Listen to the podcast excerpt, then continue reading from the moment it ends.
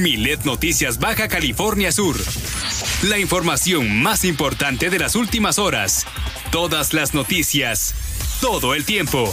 Por el 95.1 de FM en La Paz y 91.5 FM en Los Cabos. Con la potencia radial y el respaldo informativo de Grupo Milet México. Conduce Germán Medrano.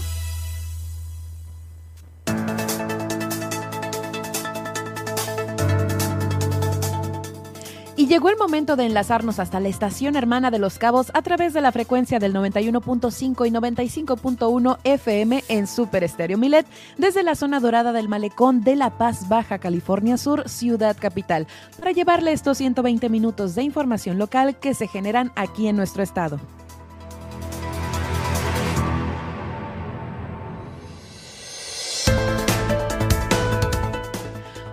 Hola, ¿qué tal? Les saludo desde cabina. Yo soy Nadia Ojeda y estaré acompañando a Germán Medrano para platicarle qué pasó un día como hoy, el pronóstico del clima, la tendencia en Twitter y los titulares de los principales diarios nacionales e internacionales.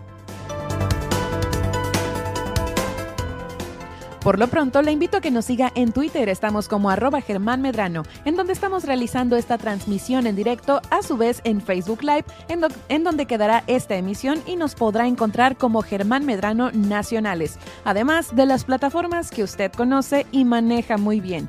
Twitter, Facebook, Spotify, iHeartRadio, TuneIn, Seno FM y Alexa. Alexa, sintoniza el resumen de las noticias con Germán Medrano en iTunes Podcast. A mí me puede encontrar como Nadia Ojeda Locutora en Facebook y en Twitter como arroba-nadia Además, si usted aún no conoce nuestro morning show El Gallito Inglés, no se pierda la oportunidad de sintonizarlo mañana en punto de las 10 de la mañana con los tips de Luis Roberto El Boy y Juan Pablo Torres Don Limón con las canciones que no sabías que querías escuchar. Además, le invitamos a realizar su denuncia ciudadana a lo largo de esta emisión a través de la línea Milet 612-205-7777. Fácil, para que no se le olvide. Así iniciamos esta emisión de Milet Noticias Baja California Sur con todas las noticias todo el tiempo. Comenzamos.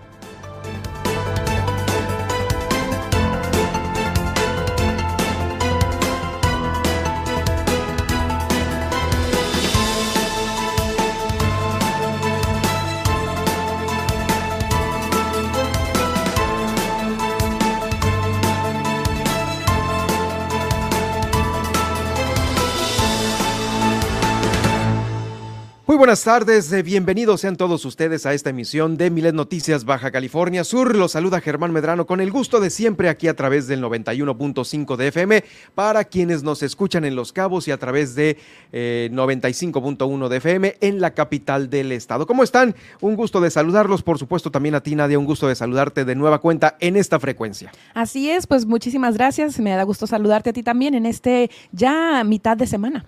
Estamos a mitad de semana y bueno, eh, hay mucha información. Eh, vamos a tener en unos momentos la entrevista con la alcaldesa Edith Aguilar Villavicencio, que la estuvimos eh, anunciando durante toda la mañana aquí en la estación. vamos a platicar del plan Mulegé y también, pues bueno, todo lo que nos pueda adelantar de los planes para Mulegé y claro, lo que se acumule en, nuestras, en nuestra línea Milet es el 612-205-7777. Fácil para que no lo olvide, ahí estará la línea abierta para que nos haga llegar sus comentarios. Por lo pronto, Nadia, nos vamos a ir este viaje que hacemos eh, directo al pasado de la mano contigo para saber qué pasó en un día como hoy. Con gusto iniciemos el viaje en el pasado, en el año 368 a.C., que es cuando muere Buda, un religioso nepalí y bueno, pues conocido por seguir con esta religión que es el budismo, ¿no? El que reconoce la naturaleza del mundo como lo percibido, es decir, pues del que arrojan los sentidos y el cual define por tres características fundamentales como la impermanencia, la insustancialidad, el sufrimiento y, lo, y el descontento. Vamos ahora al año 1681, que es cuando muere el escritor español Pedro Calderón de la Barca, quien eh, pues aún ostenta el ser uno de los más insignes literatos barrocos del siglo de oro y cuya producción dramática consta de 110 comedias y 80 autos sacramentales del teatro religioso, loas del teatro cómico del siglo de oro, entre meses de pantomimas de mesa y otras obras menores. Vamos ahora al año 1810 en Buenos Aires, Argentina, que es cuando sucede la Revolución de Mayo, la cual consistió en el, en el derrocamiento del virrey y organización de la primera junta, pues conocido como el primer gobierno autónomo de lo que sería posteriormente Argentina. A este día se le llama el Día de la Patria.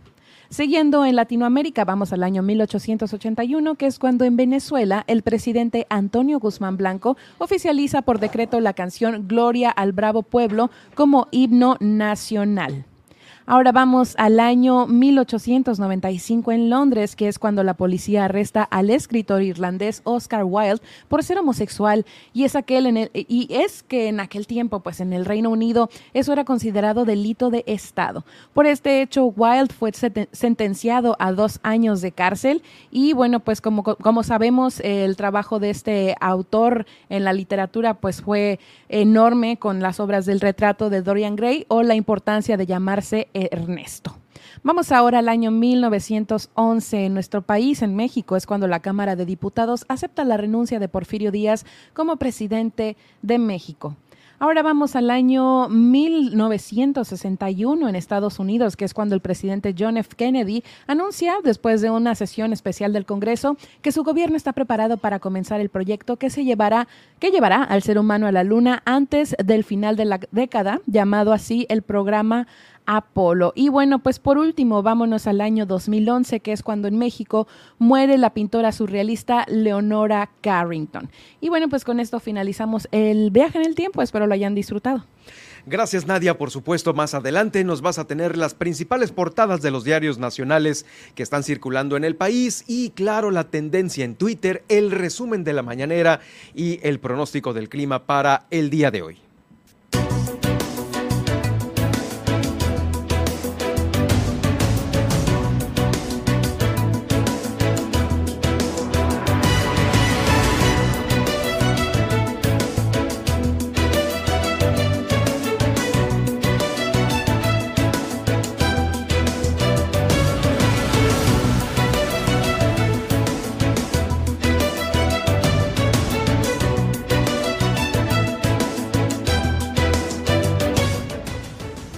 Estábamos anunciando durante la mañana y es que la alcaldesa Edith Aguilar Villavicencio nos está visitando aquí.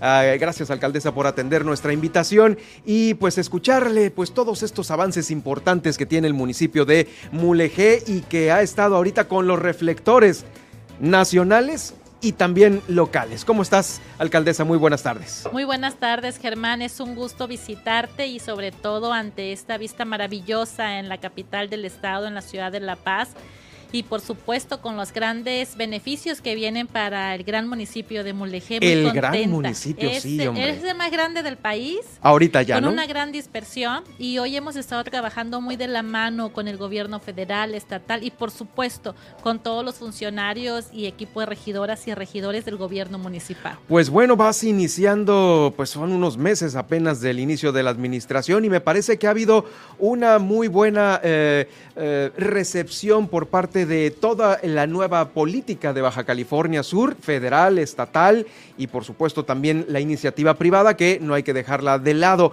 El plan integral para Mulegé, este plan que anunció el presidente en su gira por Mulegé, ahí estuviste presente pues en, en todas las giras, en todas las visitas del presidente y habla de una inversión muy importante de este plan integral. Así es, Germán, te comento que en la reciente visita del presidente de la República en el pasado mes de diciembre, abordamos con él, tanto su servidora como el señor gobernador, donde planteamos al presidente de la República las diversas necesidades que tenemos en el municipio de Mulegé, los grandes rezagos que tenemos en carreteras, en hospitales, en educación, en varios temas, y ello fue escuchado, la verdad que muy contenta por este plan integral que se está determinando para el municipio de Moleje con grandes inversiones como la carretera Vizcaíno Guerrero Negro, como la carretera de San Francisco de la Sierra. También tenemos un apoyo por parte de CONAVI para las personas más vulnerables que necesitan un cuarto adicional o una vivienda. También lo estamos trabajando junto con ellos. Y también comentarles que en la comunidad de Guerrero Negro se van a, a rehabilitar el sistema de agua que tenemos ahí, tanto de agua, drenaje, saneamientos Y asimismo, en la comunidad de Guerrero Negro se va a llevar a cabo un campo de béisbol y un malecón. Esto para bien de esta gran comunidad y así vamos a seguir aportando. Estos programas vienen por parte del gobierno federal, también algunos programas que vienen por parte del Estado que hemos hecho gestiones para rehabilitar algunos caminos de la comunidad y sobre todo en las calles de Santa Rosalía y de las demás comunidades. Pero sí quiero aprovechar de comentarles que a través de los programas que ejecutamos como gobierno municipal, el FIMS y el FOIS, vamos a realizar obras en Santa Rosalía de reencarpetados en las principales calles y algunas colonias de la comunidad que tanto lo requiere.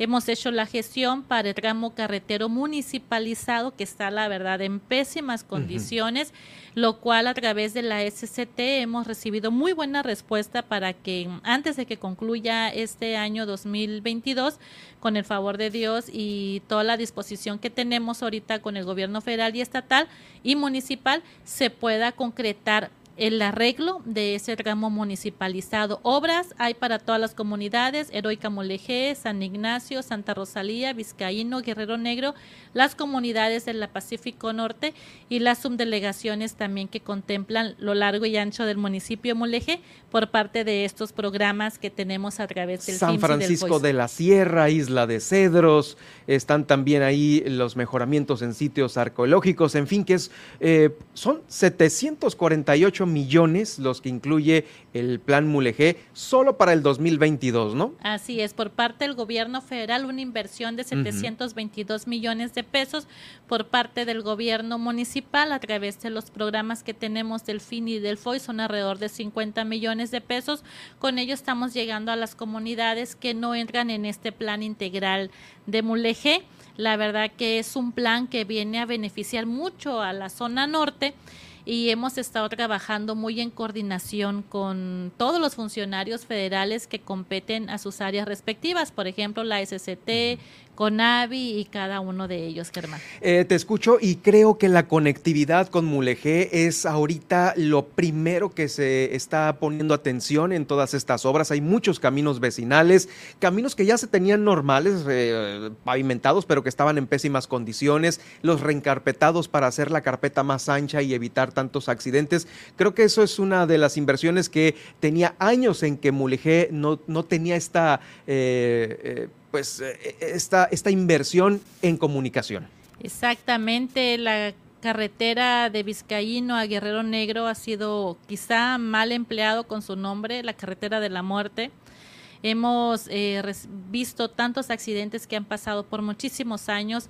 Es la carretera más angosta de toda la Baja California ese tramito. Ese tramo. Y la verdad que el mismo presidente de la República le ha eh, tocado a él recorrerla.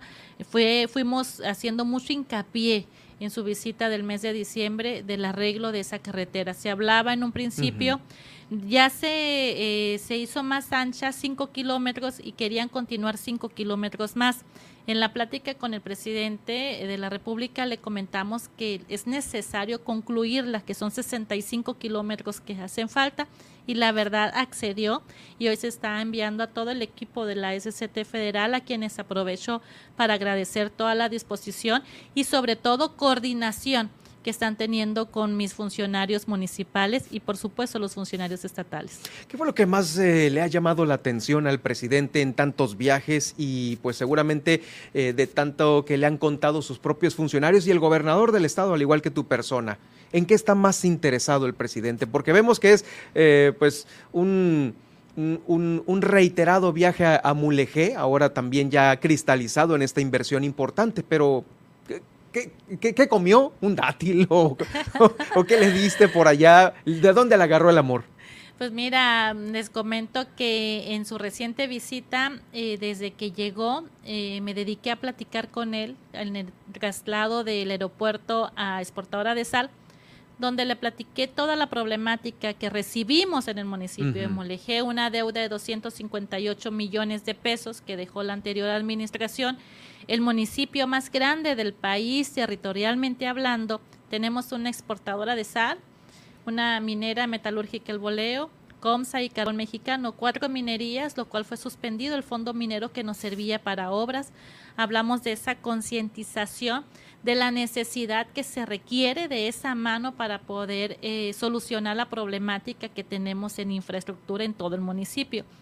Asimismo, las cooperativas pesqueras de la Pacífico Norte, con sus productos de abulón, de langosta, que la verdad son ejemplo a nivel nacional e internacional, y la necesidad también de conectar esa zona de la Pacífico. Le hablamos, tu servidora y el gobernador, de la necesidad también de la carretera que falta conectar para concluir con la Pacífico Norte de la Bocana a Bahía Asunción lo cual también tomaron nota. En este primer eh, programa del Plan Integral de Mulegé no viene contemplado en el catálogo de obras recientes, pero esperemos que muy pronto continúe para los siguientes años. La verdad que no vamos a quitar el dedo renglón para seguir gestionando por estas obras.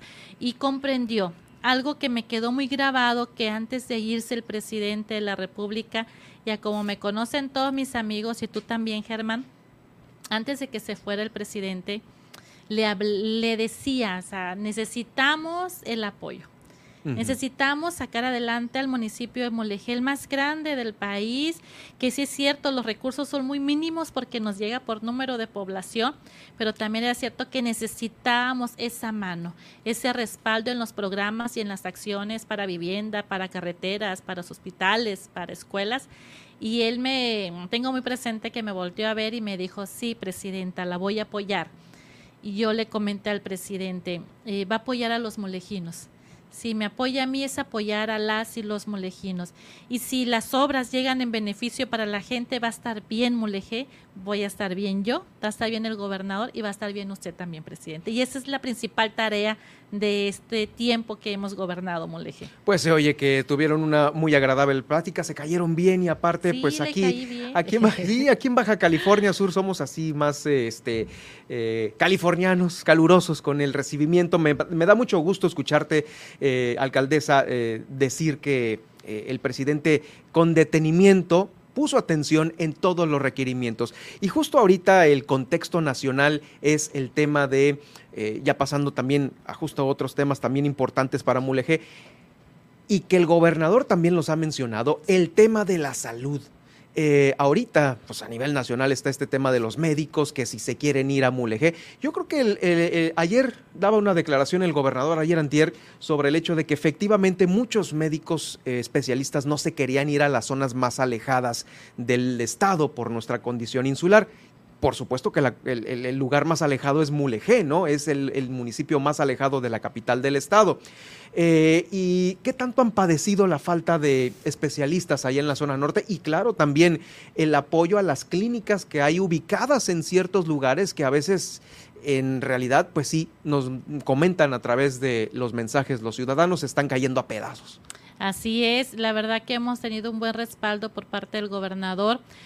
Desde la toma de protesta de su servidora le pedimos al gobernador que nos apoyara para poder concluir con el hospital general que se está construyendo en Santa Rosalía, el cual tiene más de cuatro años que se ha estado, que no se ha avanzado relativamente en dos ocasiones ha ido el gobernador acompañado de funcionarios federales, tanto del Seguro Social como de Bienestar, para poder ver esta obra que está inconclusa e incompleta. La verdad que está haciendo un gran esfuerzo junto con nosotros para poder seguir eh, gestionando para que se concluya esa obra que vendría a beneficiar muchísimo. Somos muy carentes de las condiciones de salud en todo el municipio de Moleje, tanto de Seguro Social, de ISTE y ni se diga lo que es el Hospital General, porque todas las emergencias o especialidades que se requieren en la atención de un paciente mulejino tiene que venir hasta la capital del estado, alguna cirugía, alguna atención médica. Ya ni Loreto ni Comondú. No, eh, reciente con el problema que tuvimos de COVID, ya algunos pacientes, porque se saturó la capital del estado, pues se atendían en, la, en Loreto o en Comondú.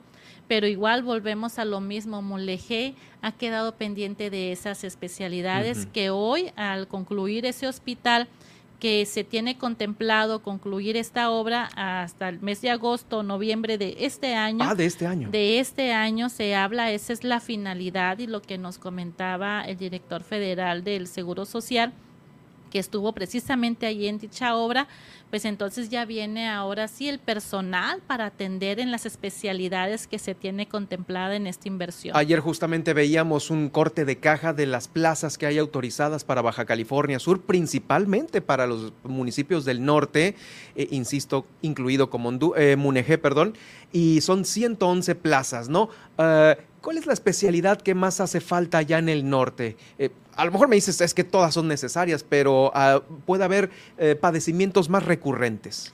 Pues tenemos problemas en el tema, a veces, muchas veces de los embarazos, de que vienen complicados. Ginecólogos, entonces. Ginecólogos, también traumatólogos, cualquier quebradura, cualquier cirugía que se requiera, tienen que venir hasta la capital del estado también. Entonces, eso también se entiende que al contar nosotros con los especialistas, pues ya también aquí en, en La Paz, pues ya no se vería tan saturado. Es, es increíble el tener que estar gestionando y no nos pesa, pero hay mucha gente que tiene que hacer fila o esperar en urgencias para una cirugía, o son meses que se tienen que esperar para una cirugía de una gravedad, de una quebradura, de un problema en la columna, de un brazo, de una pierna. Nos ha tocado la gestión de muchas pacientes y muchos pacientes que nos llaman y al hablar, hablar a las delegadas o delegados, que siempre atienden muy bien, nos dicen, es que no tenemos espacio, es que no tenemos cama, es que no tenemos quirófano, presidenta.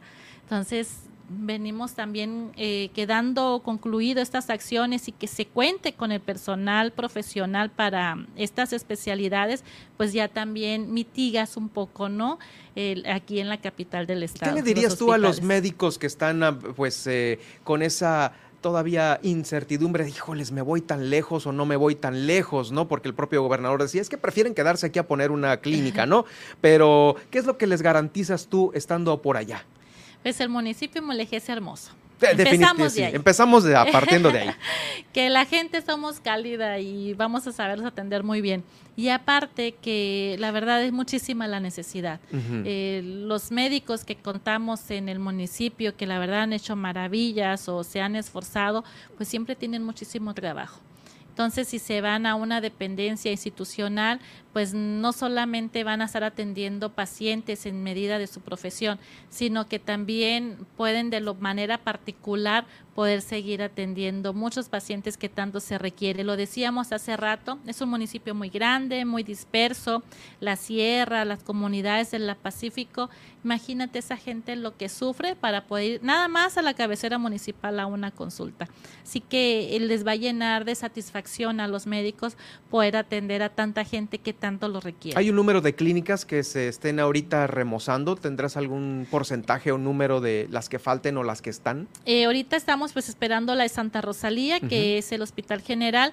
En la comunidad del Valle de Vizcaíno se tiene el plan para construir un nuevo seguro social, uno nuevo y rehabilitar el seguro social del ejido, este, se me olvidó ahorita el nombre, pero se va a rehabilitar un, seguro social. De la, del mismo Valle de Vizcaíno. ¿Y el nuevo hospital va a estar a cargo de, eh, del Estado? ¿Es parte del Estado o es parte, del, del, Seguro Social? se habla del inbienestar, que ah, hoy se va a trabajar junto el Seguro Social con el Hospital General. Pues desde un principio está a un lado precisamente el Seguro Social, esta obra que se está construyendo en Santa Rosalía. Vamos a ir a una muy breve pausa para continuar con esta interesante entrevista con la alcaldesa de eh, Mulegé, Edith Aguilar Villavicencio, y regreso con más aquí al noticiero. Estas son las noticias de Baja California Sur en Milet Noticias. En un momento regresamos. En el 95.1 FM, Super Estéreo Milet, La Paz. Es obligación de las autoridades mantener en óptimas condiciones el bienestar de la ciudadanía. Por ello, hemos abierto nuestra línea de denuncia ciudadana en Milet Noticias Baja California Sur Escríbenos al WhatsApp 612-205-7777. Fácil, para que no lo olvides. 612-205-7777. Milet Noticias, Baja California Sur.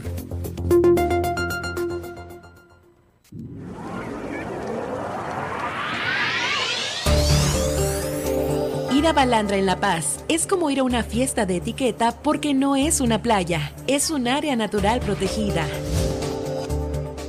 Ya dentro de Balandra tendrás que mantener limpios los manglares. Queda prohibido subirse al hongo y a las dunas. Regresa a casa con toda tu basura.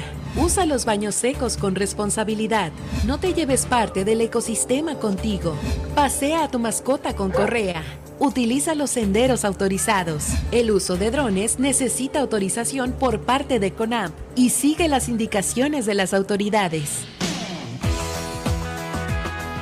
Porque en Super Estéreo Milet queremos una mejor ciudad. Cambiemos, cuidemos y mejoremos la paz.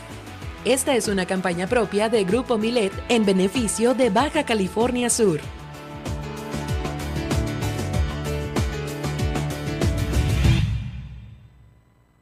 Norteños, chilangas, sureños, costeñas, yaquis, mayas, mazaguas, campesinos, rockeros, millennials, centennials, abuelas, tías, primos. Con tanta diversidad es imposible pensar igual, pero hay muchas cosas que nos unen. Nos une la libertad de tomar decisiones. Nos une la convicción de que la democracia es la única ruta que tiene un país libre. Nos une el INE. Mi INE nos une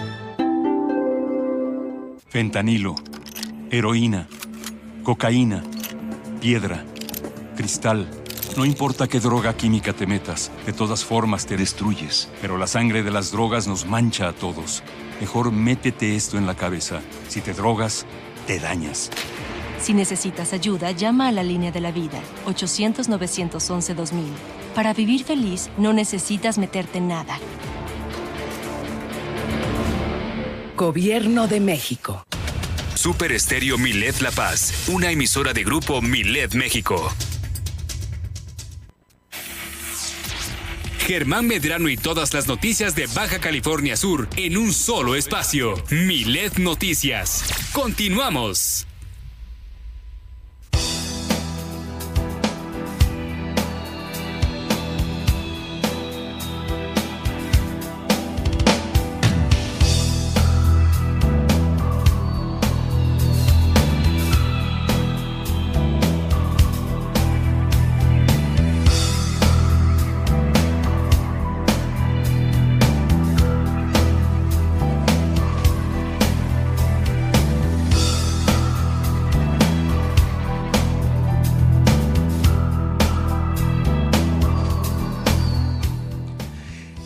Regresamos con más en esta entrevista que estamos aquí realizando con Edith Aguilar Villavicencio, la alcaldesa de Mulegé. Eh, de nueva cuenta, agradecido por esta, esta entrevista, alcaldesa. Bueno, pues eh, en los próximos días se va a saber cuántos médicos vendrán a Baja California Sur a cubrir, a cubrir estos espacios que se hacen falta para... para las clínicas de allá, las que controla el municipio, las del estado y las de la federación. Eh, ¿Cuál sería, pues, eh, continuando con esta invitación que tú le haces a ellos? Porque a veces en el centro del país dicen, híjoles, es que eh, me voy a ir a un lugar donde no hay nada, o qué puedo hacer ahí, se me garantiza una seguridad ahorita que el país también tiene muchas plazas inseguras. ¿Qué les comentarías a ellos? Es un municipio muy seguro, la gente es muy cálida, tenemos la necesidad y aparte profesionalmente las médicas o los médicos que acudan a este municipio de Mulegé se van a enamorar de este lugar y sobre todo de este pan en Santa Rosalía o de todos los productos que tenemos en cada una de las comunidades. La verdad tenemos hermosas bahías, las conocen, hermosas historias, en lo cual se envuelven a miles de visitantes y sé que también a los médicos que ojalá los comisionen a estos lugares de lo largo y ancho del municipio. O ellos mismos nos digan, no, me voy antes de que me ganen el lugar para Mulegé, ¿no? Se peleen, ahora se están peleando para irse a Mulegé. Puede ser, sí, sí, es una posibilidad muy grande, Edith. Eh, sobre ahorita, pues platicábamos, ¿cómo te fue también dentro de todas las cosas que le platicaste al presidente sobre este plan de hacer ya pueblo mágico, un pueblo mágico más para Baja California Sur y que pues ahí desde la anterior entrevista que te hacía por teléfono era uno de de los proyectos que, tiene, que tienes en tu administración, porque pues tenemos mucho que ofrecer. Seguramente le platicaste del pueblo francés, de la, iglesia de Santa Bárbara que diseñó Eiffel, eh, los palmares, todo el, ecoturismo que ofrece. Bueno, ¿qué fue lo que te comentó sobre este, sobre este tema? Que seguro se lo comentaste. Claro que sí se lo comenté y lo invité uh -huh. a que el mismo presidente nos diera el nombramiento de pueblo mágico en Santa Rosalía, porque me, pregun me preguntaba por las distancias, estábamos en Guerrero Negro y le planteé de que habíamos estado en la Ciudad de México con el director nacional de Pueblos Mágicos, donde llevamos ya nuestro expediente, llevamos una, unos videos de lo que contamos en, en, en, Santa Rosalía, la cabecera municipal, de esta historia, de estos edificios uh -huh. que son protegidos y mm, con esos monumentos que envuelve tanta historia, tanta magia. Nuestra iglesia, como bien comentas, Bar Santa Bárbara, construida por Gustavo Eiffel, Hoy que hemos recibido tantos turistas, ya estamos trabajando a través de la Dirección de Turismo para que recorra las minitas, que eh, recorra también la fundición donde antes eh, trabajaban los minerales del cobre, la antigua fundición, el museo que también ya se está aperturando a los visitantes y a la gente también no, de la que comunidad. Hay mucho, ya se ha acumulado ya hay mucho. mucho que recorrer. Todos los días recibimos visitantes y te presumo que ahorita se está grabando una serie por parte de Netflix de eh, American Jesus y tenemos más de 250 personas que vienen del interior de la República que están enamorados de Santa Rosalía, de Guerrero Negro, de este municipio tan hermoso, donde sus principales locaciones son en el centro histórico de Santa Rosalía. El día de hoy, perdón, el día de mañana, jueves y viernes, van a grabar en la plaza pública, en el edificio del Palacio Municipal. Y eso va a poner en la cámara grande Amuleje, claro. a Mulegé, a Santa Rosalía y también nos da más puntos para este proyecto de Pueblo Mágico. Creemos en Pueblo Mágico, creemos en Santa Rosalía y en cada una de las comunidades que tiene su belleza y su atractivo natural histórico, lo cual los mismos turistas nos hablan de ese valor que debemos hoy de convertirlo en una realidad y que en ese potencial turístico pues sea una alternativa más económica para la gente que ahí radica. Sí, definitivamente después ya han grabado algunas otras cosas. La película esta de, de Polvo también la grabaron ahí, de José María Jaspic, también está en, en San Ignacio. En San Ignacio, sí, te digo, es que eh, eh, escenarios hay por donde sea. Ah, y también justamente te quería comentar sobre ahora este pequeño talento que seguramente conoces y ubicas allá en Mulegé, que pues es este pequeño que salió ya, eh, escogí, lo escogieron, pasó a la, a la, semifinal por este tema de La Voz México Kids, ¿no? También Así es de originario es, de por allá. Este, de Bahía Asunción. De Bahía Asunción, fíjate. De Bahía Asunción, una comunidad hermosa también que me gustaría mucho que conozcan. Toda la Pacífico Norte tiene sus bellezas, Abreojos, La Bocana, Bahía Asunción tiene su bufadora y un arco maravilloso frente al mar. También tenemos en Bahía Tortugas, hermosos mares, una iglesia construida a la, la falda de un cerro frente al mar. Bueno, ¿Ah, que sí? te sí. ¿Cuál, ¿Cuál, es esa? No, no, no, lo ubico. Está una iglesia construida y tiene en su interior con concha de abolón okay. en Bahía Tortugas. Pero también te presumo y que ya sabes, Heroica Moleje. ¿A poco no las mejores bahías? Ni modo, tenemos una bahía hermosa aquí también, pero la Bahía Concepción es maravillosa. Eh, sus palmares, su oasis, su misión en Heroica Moleje, en, en San Ignacio. Guerrero Negro, su avistamiento de ballenas, las pinturas rupestres de Me... San Francisco. Uh -huh. Que son dos, vale, le van a meter dos millones a las pinturas San rupestres, ¿no? Por, sí. por parte del INA. Así es, vino el director nacional de INA, eh, don Carlos Torres. No, don Carlos Torres es el de Bienestar. Ajá. Que también acudió a las pinturas rupestres en la Sierra de San Borjitas, maravillados, la verdad, de esas pinturas tan hermosas que tienen más de 7500 años. Y el estar ahí en esa cueva te envuelve esa magia, el cómo cómo pintaron, cómo trabajaron, cómo lo hicieron, o sea, esa historia que la verdad te vuelve en un sueño cuando estás en esos lugares tan maravillosos. Los invito a todos tus seguidores, Germán, y a ti también, para que acudas a recorrer estas pinturas que son maravillosas, la de San Borjita, Santa Marta y San Francisco de No está tan fácil llegar, ¿eh? No, Creo pero que la de hay San que Borjitas subirte un burro, algo hora. así, ¿no? No, subimos caminando. media hora en San, en San Borjitas. Y la mera mera, la grandota, es la de eh, es la de San Francisquito, ¿no? San Francisquito, la del ratón, que es la más fácil el acceso. Tiene unas escalinatas, ya está protegido por su cerco, por su barandal. La de San Borjitas no está protegida, está por una Es la que le van a cerro. poner ya ahora Una el cerco, ¿no? protección, Una así protección. es. Y se habla, como la pintura está en una cueva, eh, platicando con las arqueólogas, eh, se habla de hacer como un piso para que el turista o los visitantes se puedan recostar y, hablar bien de cada pintura, porque en esas pinturas se ven muchos niños, bebés, eh, hombres, mujeres, ballenas, está la verdad, es, es- hay muchísima historia atrás de esas pinturas. Qué interesante, ¿no? Aquí nos podemos seguir platicando de Sí. todo lo que ofrece eh, Mulegé por allá para que lo tome en cuenta usted que me escucha. Y bueno, ya sabe que eh, los destinos vacacionales insignia del estado ya los conoce, pero es tiempo de voltear al norte, donde hay muchísimo, hay muchísimo que el volcánico también, eh, hay, hay un tour para ir a, a- a- a- es el azufre, no sé qué cosa sale, de- es- hicimos un reportaje de ahí. El volcán de las Tres Vírgenes. las Tres Vírgenes. Y puedes caminar y ver las fumarolas y todo. La verdad es unos pequeños geysers. sí. Sí, ahí salen. Eh, Edith Aguilar, en relación a la seguridad, eh, pues obviamente ahorita es algo que preocupa a todos los mexicanos en todo el país eh, y pues recuerdo yo que hubo algunas manifestaciones en la administración pasada en donde pues a veces no llegaba la quincena completa para los mismos eh, agentes de seguridad de por allá, de la corporación y algunas otras dependencias. Eh, ¿Cómo está obviamente equipada ahorita la policía de Mulegé para pues, de los turistas ahorita que seguramente entre las producciones que llegan a grabar eh, se ocupa seguridad, ¿no? Y Sí. también obviamente para cualquier, cualquiera de las familias que habitan en aquella zona.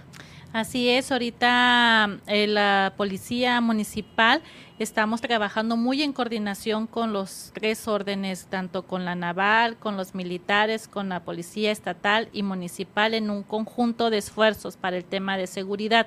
Ciertamente, como bien lo comentas, a los policías municipales, el anterior alcalde les quedó debiendo cinco quincenas a los policías, por los cuales sabía, hay, existe una inconformidad. Desde el día 25 de septiembre que nosotros tomamos eh, posesión al ayuntamiento, hemos sido muy responsables en los pagos y no les ha faltado a ningún trabajador, ni a los policías municipales, ni sindicalizados, ni compensados. A todos se les ha pagado de manera muy Puntual. puntual, con todos los bonos y todo lo que corresponde por ley. Eh, hemos platicado con el gobernador para buscar alternativas eh, Para pagar ese pendiente. para pagarles ese pendiente que se tiene con los policías, que son alrededor de 6 millones de pesos, a sindicalizados, que es alrededor de 8.5 millones de pesos, y también a compensados, ahí sí es mucho más la cantidad. Pero bueno, hoy los trabajadores del ayuntamiento en un gran esfuerzo, una buena administración, porque estamos recibiendo menos recursos, pero bien aplicados para lo que es prioridad el salario de los trabajadores, seguridad pública por los combustibles de las patrullas y también servicios públicos en todas las comunidades para que operen de manera eficiente, que esa ha sido la encomienda para todos mis funcionarios. Eh, pues eh, alguna eh, cas- estas cantidades de apoyo todavía no están definidas para que se pudiesen irle- irles abonando poco a poco durante el 2022 o todavía eh, están trabajando en ello. Estamos trabajando en ello. Hoy el gobierno del estado nos hizo un préstamo para poder cubrir eh, uno de los pendientes, un abono con los trabajadores sindicalizados. Hemos ido también de manera mm, de la recaudación municipal, irles abonando de 10 en 10 a los trabajadores que se les quedó debiendo la quincena de agosto sindicalizados en un acuerdo que hemos tomado con ellos. La verdad no ha sido fácil, Germán, pero sin embargo con toda la voluntad y ganas y el compromiso de poder gobernar y poder trabajar y para ello también necesitas a las y los trabajadores que se sientan garantizados con sus salarios y se sientan comprometidos también con la gente y con sus pueblos y Eso sus familias. Claro, por supuesto, esto es por parte del sector público, pero ¿qué hay del sector privado? Estuvimos también a punto de que la minera cerrara. Me recuerdo también que hubo un conflicto ahí eh, con, con estos eh, inversionistas que vienen de Asia, pero afortunadamente eh, todo quedó eh, pues de nueva cuenta eh, en buenos términos, está trabajando, pero eh, ¿qué hay de las inversiones privadas? seguimos todavía con las mismas empresas, llegarán otras, también la reestructuración de la misma salinera, muchos lugareños pedían, oye, es que ya no nos cae nada aquí para, para, para, el, para el poblado donde se ubica la, la salinera ahí en Guerrero Negro. Sí, ahorita tiene menos del mes que se cambió de director el día jueves estuvimos en reunión con el director de exportadora de sal, viendo los temas que hay pendiente con la comunidad y con la misma empresa. Y bueno, Minera Metalúrgica El Boleo también está operando en Santa Rosalía junto con Carbón Mexicano. Hoy eh, llegan nuevas empresas, eh, por sobre todo por el tema de los reflectores de la imagen turística que tenemos en esa zona, sobre todo en la zona de Bahía Concepción. Esperemos pronto se puedan ver plasmados. Tenemos una bahía muy hermosa también que se llama la playa Santa Inés, que está en medio de Palo Verde y Heroica Moleje. También está la misma comunidad de Punta Chivato, unos lugares maravillosos, hermosas playas. Ahí es donde está llegando esta, este nuevo aire de empresas. Así es, sobre todo, pues está llegando mucha gente a vivir del interior, eh, sobre todo norteamericanos a esa zona, pero al final de cuentas ya con estos reflectores que se esté llegando el turista o personas del interior a radicar, pues también ya hay mucha más necesidad. Hoy lo vemos en Santa Rosalía, no hay hoteles pues o sea, los hoteles que están, perdón, están súper llenos por el tema de, la grabación. la grabación de la serie. Entonces ya están viendo, oye, aquí la necesidad de más hoteles. O en Heroica Moleje, por nuestras bahías hermosas ahora en Semana Santa, también fue lleno total, 100%. Qué buenas noticias, ¿no? Que ya le hacía falta este respiro a Mulegé. Eh, me parece que eh, esta inversión nueva que ya viene más encaminada al sector turístico, no, no tanto al industrial o al minero. Así es, eh, sí es necesario. ¿Cuántas empresas serán así chidas para invertir ahora que, que, ubiques? Que te hayan presentado, que hayan solicitado hablar contigo? Pues mira, la empresa que hace poco estuvimos en entrevista y que ya están trabajando es las empresas del Electra. Van a instalarse en Santa Rosalía, en Vizcaíno y en Guerrero Negro. Ya se espera que para el mes de noviembre ya esté operando. Eso es bueno porque ya también eh, hay más oportunidades para la gente, para tener un lugar más donde comprar, pero también una empresa que va a venir a dar empleos a la gente de esas comunidades. Esperemos que se sigan llegando muchas más estamos nosotros como gobierno buscando esas vías y esas alternativas para que la gente del municipio de Mulegé pues tenga trabajo, tenga mejores oportunidades y por supuesto que sus familias estén bien económicamente hablando. ¿Hay alguna solicitud para justamente que algunos empresarios abran alguna marina, algún complejo hotelero por allá? Esto a propósito de, de todo lo que ofrece Mulegé en relación a las playas y lo que nos platicas. Pues estamos trabajando con API, ahorita se está arreglando toda esta parte de la dársena y esperemos de ahí que los particulares que tienen la marina mm. pues puedan también aprovechar ese espacio que ya hoy se va a mejorar en imagen, pues también ellos puedan mejorar la imagen y puedan brindar un mejor servicio. Vamos a seguir trabajando con ellos e invitándolos a mejorar esos espacios y por supuesto crecer junto con nosotros. Sí, definitivo. Y, manejabas también al principio de la entrevista los productos de Mulegé, que eh, cómo está el tema ahorita de la, eh, tanto de la exportación, la venta, distribuirlos a, Baja California Sur eh, con relación a los productores. Pues mira, te presumo que la exportación del abulón, de la langosta, está hasta China. Regresó, y que hoy están precisamente se abrió una oficina en Shanghái para poder recibir a los productores o a los que quieren comercializar nuestros productos. En nuestro Valle de Vizcaíno, nuestro tomate, fresas, el higo, la verdad que también se está exportando y ello ha generado muchísimo empleo y muchísimo crecimiento en esta comunidad del Valle de Vizcaíno. Y hoy pues nuestros productos mineros también que ya lo son, ¿no? Entonces creo que el municipio de Mulegé tenemos que hoy el, con esta condición que tenemos como su representante, en esta condición de trabajar de la mano. Esa ha sido la invitación que hemos realizado a las empresas, a los comerciantes y a la misma ciudadanía y a los gobiernos también estatales y federales de trabajar de la mano que le vaya bien a la gente Mulegé, que le vaya bien a Mulegé. Por eso nuestro lema es el contigo si podemos, que solamente si nos sumamos todos vamos a estar en mejores niveles para la gente del municipio al que yo represento y al que quiero, por supuesto. De el que todos queremos. Eh, Tienes un evento próximamente, ¿no? Es de la semana que entra, tengo entendido, o es este fin de semana. Este viernes este tenemos un gran baile con los caminantes ah. de tu época.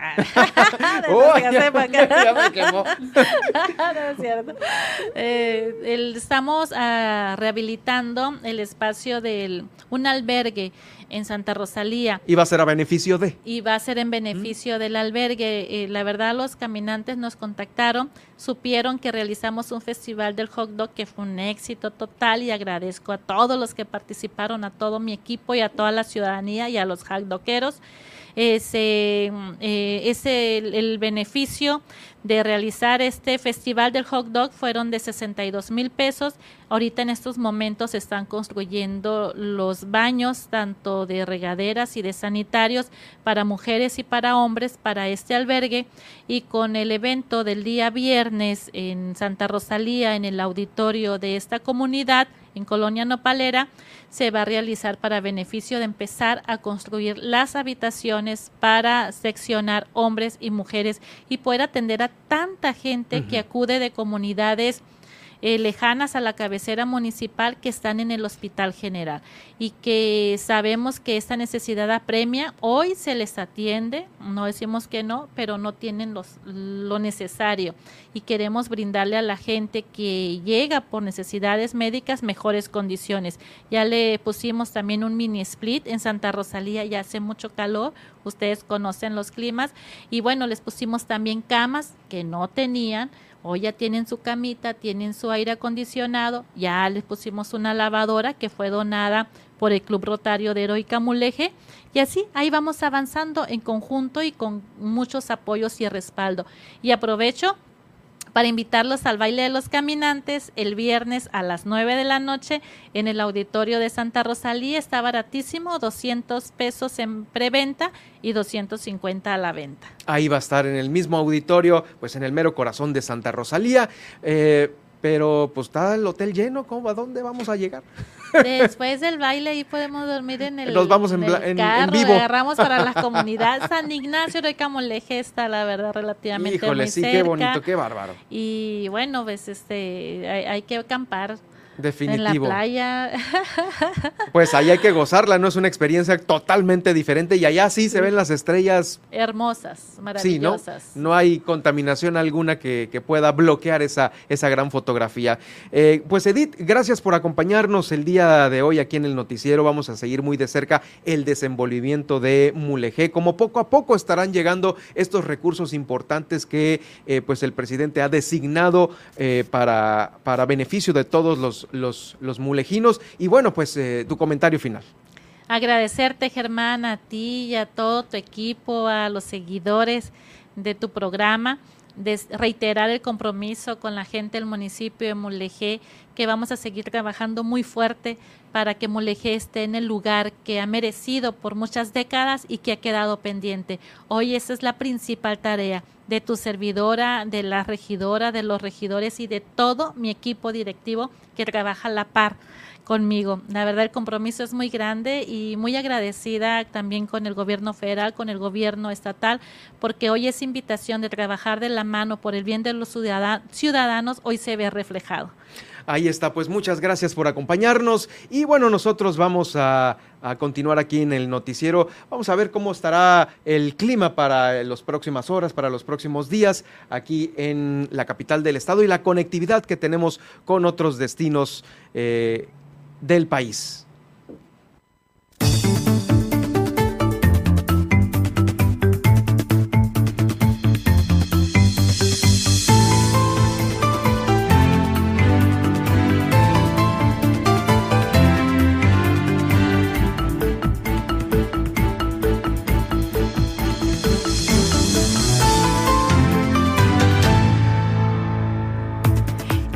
Iniciemos con el pronóstico del clima para hoy en la ciudad de La Paz y es que hoy estaremos registrando máximas de 32 grados centígrados y temperaturas mínimas de 16 grados centígrados a lo largo de esta jornada, acompañado por cielos despejados y vientos fuertes en dirección variable con velocidad de hasta 40 kilómetros por hora. Para la mañana de este jueves estaremos iniciando la jornada con 20, 20 eh, grados centígrados en el rango de máxima temperatura y cielo despejado, mientras que en el destino turístico de los Cabos se tiene previsto que habrá máximas de 26 grados centígrados y mínimas de 21 grados centígrados, conservando cielos soleados durante la tarde y vientos moderados. Para la mañana del jueves estaremos iniciando la jornada en esta ciudad de Los Cabos con una temperatura de 24, 24 grados centígrados en el rango de altas temperaturas y cielo despejado. Vamos ahora al panorama nacional y es que hoy se pronostican lluvias y tormentas dispersas con algunas granizadas en estados del noreste, centro, oriente, sur y sureste, las más significativas entre Veracruz, eh, Guerrero, Oaxaca, Tabasco, Campeche y Chiapas. Eh, habrá un ambiente caluroso de 27 a 37 grados centígrados en promedio y bueno, pues aumenta la vigilancia el 80% porque bueno, pues hay una probabilidad de ciclón tropical en el Golfo de Tehuantepec entre viernes o sábado teniendo un movimiento inicial al oeste con tendencia a curvar al noroeste de domingo a lunes y bueno, pues las lluvias irán aumentando gradualmente en Chiapas, Oaxaca, Tabasco y Veracruz. Vamos ahora con la conectividad aeroportuaria y es que si usted va de viaje a la Ciudad de México, hoy se prevé un, cielo medio nublado con ambiente cálido en el transcurso de la tarde, lluvias y chubascos, así como una temperatura máxima de 26 a 28 grados centígrados. Para Monterrey y Nuevo León, hoy se presentará una temperatura de 29 grados centígrados a la máxima, con una mínima de 22 grados centígrados y probabilidad de lluvia del 30%. Vamos ahora a Guadalajara y es que para este miércoles se pronostica en este lugar pues nubes dispersas con una temperatura que podría llegar a los 34 grados centígrados y pues no hay probabilidad de lluvia y la temperatura mínima que se estima será de 15 grados centígrados. Y bueno pues con esto terminamos el reporte del clima. Eh, espero tomen sus precauciones y sigan disfrutando de esta agradable tarde.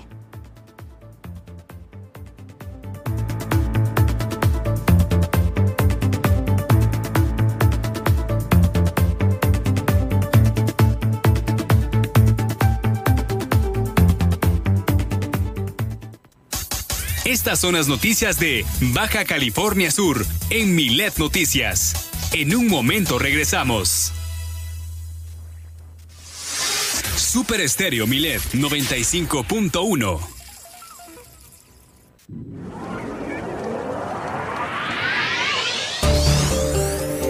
Ir a Balandra en La Paz es como ir a una fiesta de etiqueta porque no es una playa, es un área natural protegida. Ya dentro de Balandra tendrás que mantener limpios los manglares. Queda prohibido subirse al hongo y a las dunas. Regresa a casa con toda tu basura. Usa los baños secos con responsabilidad. No te lleves parte del ecosistema contigo. Pasea a tu mascota con correa. Utiliza los senderos autorizados. El uso de drones necesita autorización por parte de CONAM y sigue las indicaciones de las autoridades. Porque en Super Estéreo Milet queremos una mejor ciudad. Cambiemos, cuidemos y mejoremos la paz. Esta es una campaña propia de Grupo Milet en beneficio de Baja California Sur.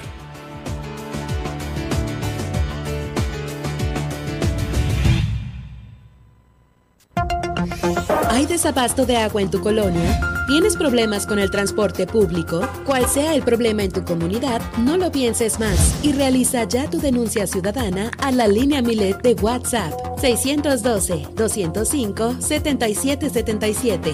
Fácil, para que no la olvides. 612-205-7777. Milet Noticias Baja California Sur. La mayoría de los siniestros viales son por exceso de velocidad. No guardar distancia. Pasarse un alto y usar el celular. Por eso, cuando manejes es importante mantener la atención y estar alerta. Eso significa no conducir bajo los efectos del alcohol, no conducir cansado y nunca manipular el celular. Si vas a manejar, mantén tu atención y no te pases. Gobierno del Estado de Baja California Sur.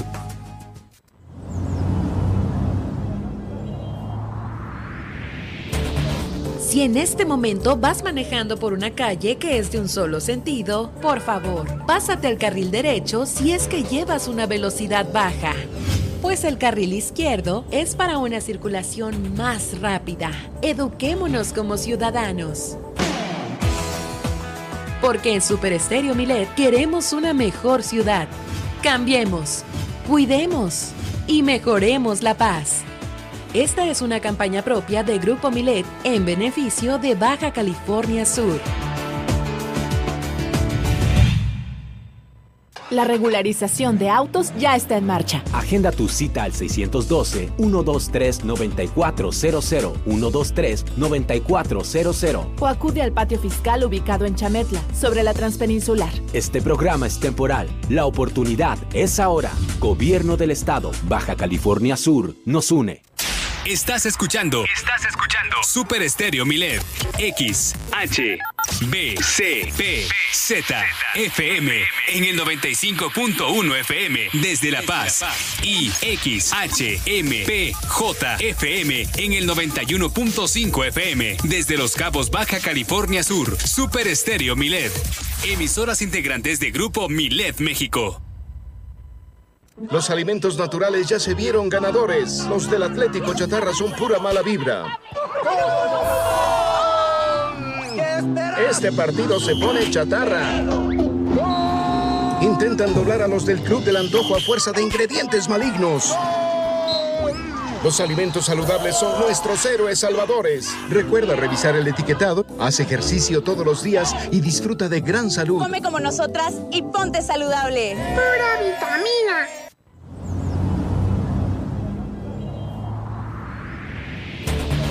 Si en este momento vas manejando por una calle que es de un solo sentido, por favor, pásate al carril derecho si es que llevas una velocidad baja. Pues el carril izquierdo es para una circulación más rápida. Eduquémonos como ciudadanos. Porque en Super Estéreo Milet queremos una mejor ciudad. Cambiemos, cuidemos y mejoremos la paz. Esta es una campaña propia de Grupo Milet en beneficio de Baja California Sur. Super Estéreo Milet, Baja California Sur, la radio con poder. Síguenos. Germán Medrano y todas las noticias de Baja California Sur en un solo espacio. Milet Noticias. Continuamos.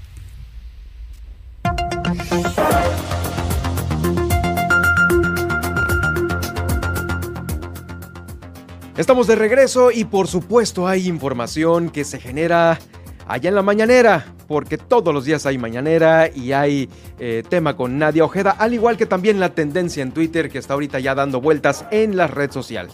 Así es, iniciemos con el resumen de la mañanera de hoy y es que el presidente en los primeros temas pues declaró que al parecer el vocero de la presidencia tiene COVID, dijo creo que tiene COVID pero leve y bueno pues esto ante la ausencia de Jesús Ramírez Cuevas, quien les digo ya es el vocero de la presidencia y es que en la conferencia de hoy pues sí justamente se dio la noticia de que pues tiene COVID-19, pero pues el presidente intentó eh, pues darle calma, ¿no? Diciendo que pues está muy leve y que por la mañana se hará, la, bueno, hoy se haría la prueba justamente para confirmar y descartar si tiene esta enfermedad.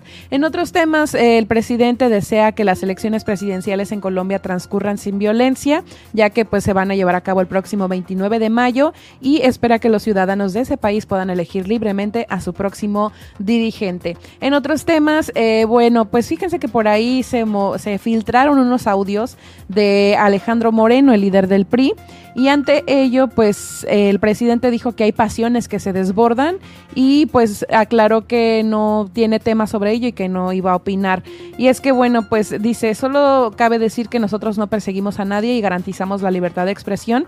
Sí tenemos adversarios, pero no enemigos y tenemos adversarios que pensamos en vencer en, eh, buena lid. Y es que este líder del el líder nacional, pues en unos audios dijo que a los periodistas se les debería de matar de hambre y no con violencia. Y pues por ahí les traigo la nota, más adelante se las traigo completa. Por lo que les digo, pues el presidente dijo nada más que no tenía nada que decir, más que seguramente fueron los calores que se le desbordaron con esas declaraciones. Sí, lamentables declaraciones. Lamentables, así es. Y bueno, en otros temas también dijo que el gobierno federal hará propuesta a Vulcán sobre uso de suelo en Calica y si no hay acuerdo será a tribunales. Y es que bueno, pues el gobierno federal hará una propuesta de uso de suelo en la empresa Vulcán sobre Calica para que no se siga explotando la extracción de materiales en esa área y en caso de no llegar a un acuerdo, pues se recurrirá a tribunales nacionales y extranjeros, así lo informó el presidente hoy.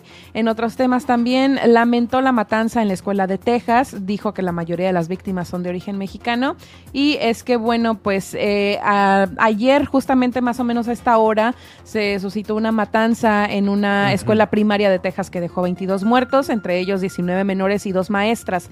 Eh, pues dijo que al respecto no hay duda de que la mayoría de las víctimas son de origen mexicano, envió su condolencia, su dolor y pues transmitió su, su, solidaridad con los familiares que perdieron la vida eh, bueno, más bien con, eh, con, los familiares de quienes perdieron ¿no? a estos menores.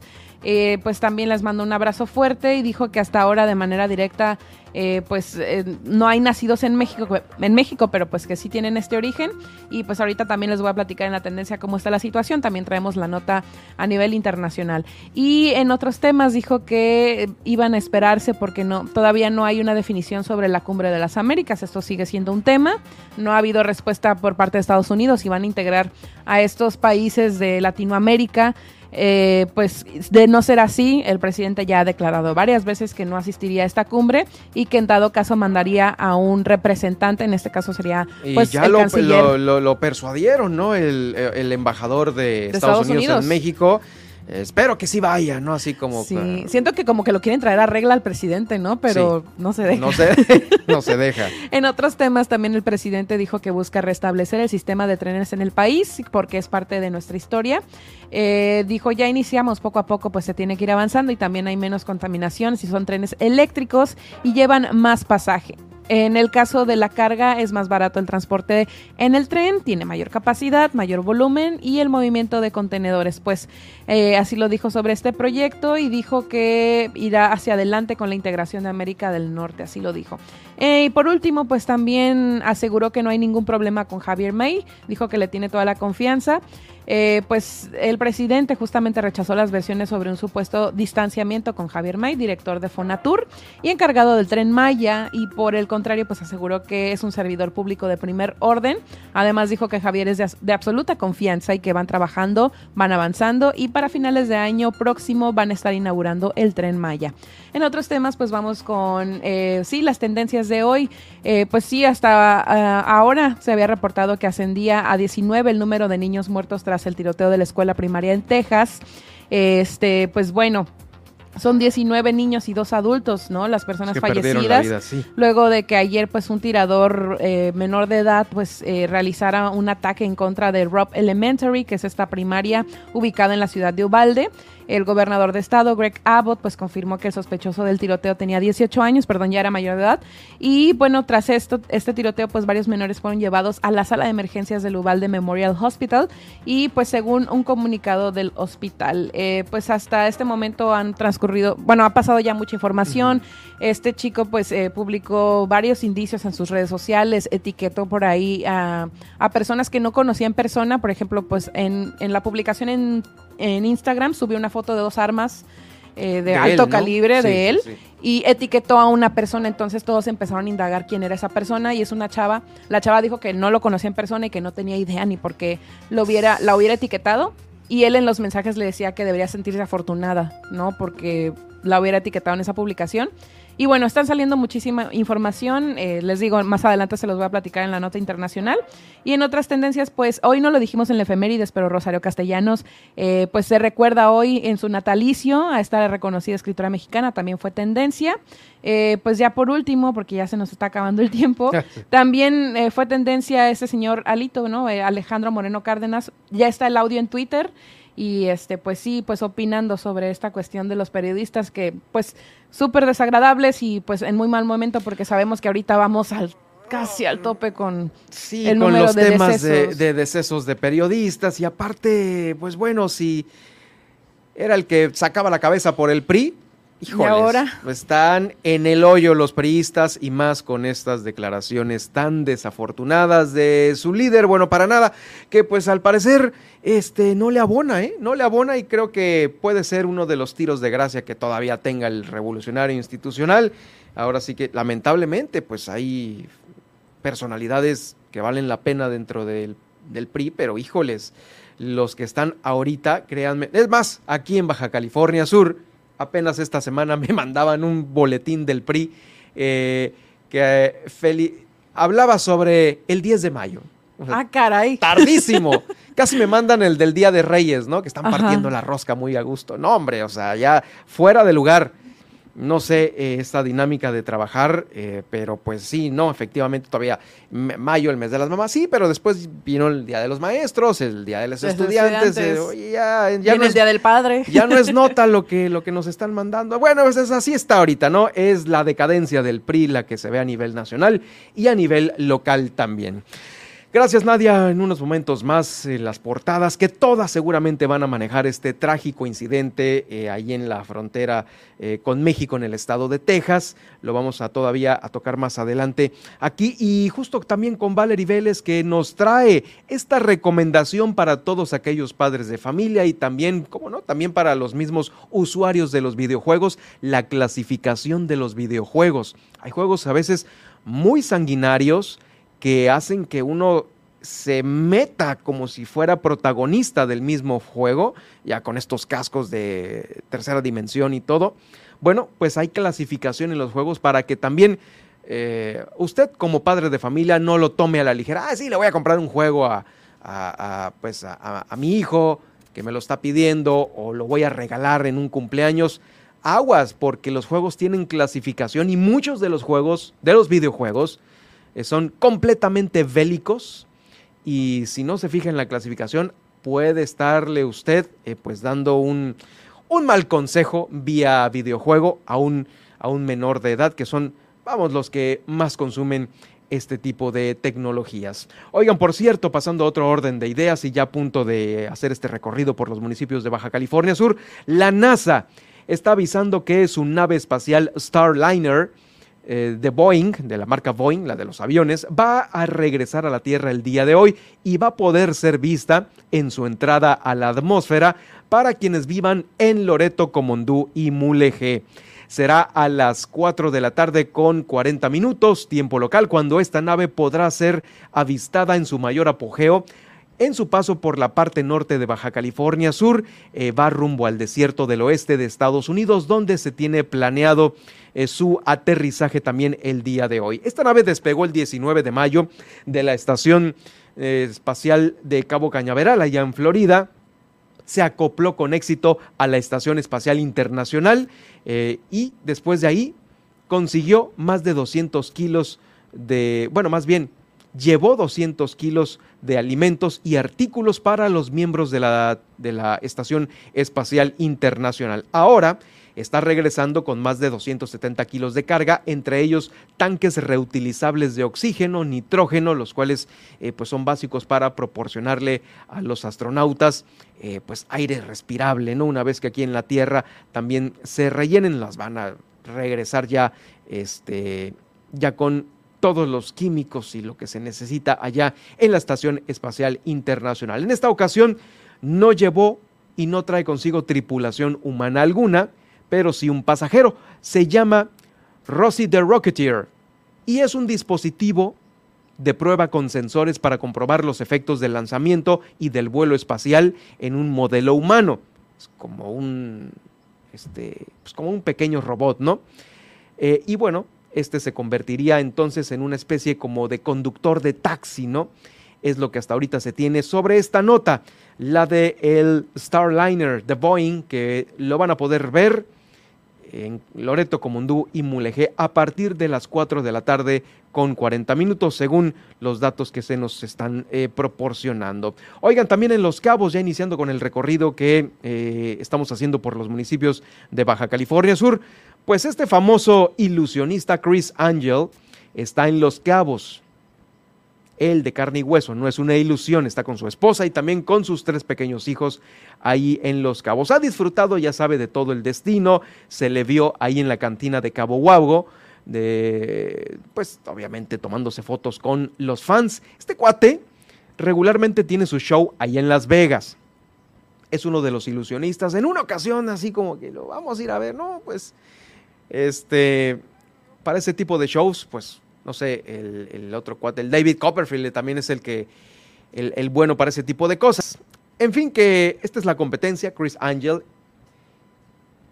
y sigue rock and rollando y también haciendo estos eh, trucos de ilusionismo. Publicó sus fotografías en Instagram y en Twitter para todos sus seguidores. En fin, que pues bueno, siguen visitando los grandes Baja California Sur, en específico Los Cabos y quién sabe, próximamente Mulegé, ahora con tanta grabación de series y de películas. Le quiero comentar también que eh, ya aterrizando ahí en Los Cabos, en lo que sucede ahí en este municipio, van a tener cinco días con desviación vehicular. Esto lo tenemos ahí en la subdelegación del Tesal porque están reencarpetando el asfalto de la avenida Cotero. Es una de las principales vías que se tienen ahí en el Tesal de Cabo San Lucas. Va a ser rehabilitado y eh, sobre este tema nos eh, va a hablar a continuación el consejero ciudadano Gabriel Larrea Santana. El día de hoy nos encontramos aquí en el Tesal, iniciar los trabajos de reencarpetado, un compromiso que ya teníamos aquí con los habitantes del Tesal y más ahora que inicia como subdelegación con el subdelegado Gabriel Larrea. Vamos a trabajar y coordinar los trabajos para acomodar un poco la cuestión de la vialidad y bueno, eh, tenemos dos calles por pavimentar y con todo el saneamiento en estos próximos meses. Por lo pronto el día de hoy va a estar toda la semana. Vamos a desviar un poquito la circulación para que quede bien el reencarpetado completo de esta calle aquí por donde está la Universidad de Tijuana. De hecho no ha sido entregado al ayuntamiento, por eso creamos la figura de la subdelegación bien delimitado y ponernos a trabajar de manera coordinada con el subdelegado. Y bueno, hay mucha voluntad de los vecinos, son más de 3.000 familias que viven en esta zona y por supuesto que ya con la subdelegación pues vamos a estar atendiéndolo de manera más directa. Cuando los vecinos se unen y también participan, es importantísimo para nosotros porque así avanzamos mucho más. Sí, efectivamente es el alcalde de Los Cabos, Oscar Lex, hablando sobre este mismo tema. Ya quedándonos en el municipio de Los Cabos, no quieren tener obstáculos jurídico-administrativos que eh, puedan retrasar todavía más todos los proyectos para eh, que de nueva cuenta se pueda tener agua potable allá en el municipio de Los Cabos y autoridades de los tres órdenes de gobierno, también algunos empresarios eh, importantes firmaron el Pacto por los Cabos para garantizar el acceso a este derecho fundamental del agua. Eh, lo anterior constituye un ejercicio de voluntad, anteponiendo, fíjese, anteponiendo el orden público, el interés social, antes que el beneficio particular. Por ello, y bajo estos principios, la Federación, el Estado y el municipio, a través del ZAPA de los Cabos y las empresas privadas, estarán coadyuvando para lograr que este derecho humano, el abasto al agua potable, sea suficiente para todas las familias de Los Cabos. Escuchamos a continuación al alcalde Oscar Lex. Es un gran compromiso que estamos adquiriendo con los ciudadanos de Los Cabos. Y no solamente nosotros como autoridades, sino también las empresas. Para ya ponernos a trabajar de manera coordinada y en un solo sentido. Solamente así vamos a resolver el problema que tanto nos aqueja. Llegamos a solucionar el problema del agua en Cabo San Lucas. ¿Qué tenemos que hacer? Lo que se tenga que hacer lo vamos a hacer. Porque no es decir no hay recursos y hay dejarlo. Lo peor que puede pasar es que no hacer nada. Nos pueden asustar las cifras, pero nos va a asustar más cuando tengamos a toda la población en las oficinas exigiendo el agua. Así que bueno que hoy nos estamos poniendo las pilas en este sentido. El problema del agua sí se puede resolver y lo estamos haciendo hoy. Este día es una muestra de ello. La inscripción del contrato y convenio modificatorios en el registro ante la Secretaría de Hacienda y Crédito Público. Tenemos la cita el día 3. La colocación de la primera piedra de ampliación de la planta desaladora de 400 litros por segundo para los cabos. Eso va a ser el día 10 de junio. La formalización de línea de crédito contingente y fideicomiso de garantía eso va a ser del 7 al 30 de junio. El seguimiento administrativo de permisos y autorizaciones ante entidades federales y municipales. Eso va a ser del 27 de mayo al 30 de junio. La inscripción de contratos y convenio modificatorio del 10 al 17 de junio. Y la colocación de la primera piedra desaladora de 2 de 250 litros por segundo va a ser el día 20 de junio. Y esperamos que se nos cumpla ya porque el trabajo nos ocupa. Los cabeños necesitamos agua. Pues más claro, ni el agua. Ahora sí que literalmente ahí está el calendario de inversión eh, que da a conocer el alcalde Oscar Lex. Para más información de Los Cabos, en este momento hago contacto con nuestra corresponsal, Guillermina de la Toba, quien se encuentra lista ya con el reporte del día de hoy. Adelante, Guille, con el reporte. Muy buenas tardes. ¿Qué tal, Germán? Muy buenas tardes. Eh, pues en el marco de la reunión que se realiza en la mesa de seguridad en el Consejo Coordinador de Los Cabos, pues se habló del tema de seguridad en esta zona de la Marina de Cabo San Lucas, que como bien lo hemos venido pues informando, hay algunas situaciones ahí, principalmente con el tema de los vendedores ambulantes, está el tema de los niños que trabajan eh, pues a altas horas de la madrugada y algunas otras situaciones que se han venido presentando. En ese sentido, eh, el la persona que está a cargo de eh, pues la, la zona de Fonatur, que como sabemos está pasando ya el tema del manejo de la Marina a Fonatur en Cabo San Lucas, pues explicó que hay avances en el tema propiamente hablando de seguridad. Te escuchamos. Va todo muy bien, estamos trabajando en conjunto, Fonatur con la Secretaría de la Marina y eh, precisamente para que todas las operaciones del puerto sigan su curso normal y eh, todos los puntos donde se puedan hacer mejoras se harán las mejoras respectivas y estamos muy contentos porque precisamente el tema de seguridad ese sí va a incrementar. Pues eh, así la situación en este tema y bueno pues en más información comentarles que esta mañana en Cabo San Lucas, pues se inauguraron las nuevas oficinas delegacionales. Eh, en este nuevo edificio van a estar instaladas obviamente las coordinaciones y algunas dependencias que tienen que ver precisamente con la delegación en Cabo San Lucas. En tanto, el edificio eh, que siempre ha sido la administración delegacional, pues por el momento va a continuar y bueno, pues así se van a ir trasladando todas las oficinas de esta delegación al nuevo edificio que esta mañana inauguraron. Escuchemos. Tipo arcotecho anticiclónica para usos múltiples, culturales, educativos y sociales, la cual cuenta con una superficie de 780 metros cuadrados y estarán a disposición de la ciudadanía para todo tipo de eventos culturales, sociales y de gobierno. También el día de hoy cuenta con una, con una área techada de 780 metros cuadrados de estacionamiento, que en una segunda etapa a partir del próximo mes será el próximo archivo general que cumplirá con todas las normativas para el almacenaje de los archivos de forma correcta del municipio de Los Cabos.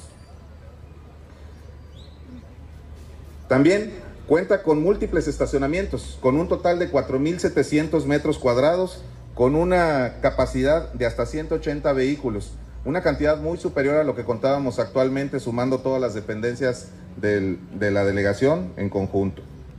También se rehabilitaron todas las áreas generales exteriores, incluidas sus cinco entradas, en las cuales se fabricaron portones corredizos, rampas de acceso y asimismo se hicieron las mejoras necesarias a la infraestructura.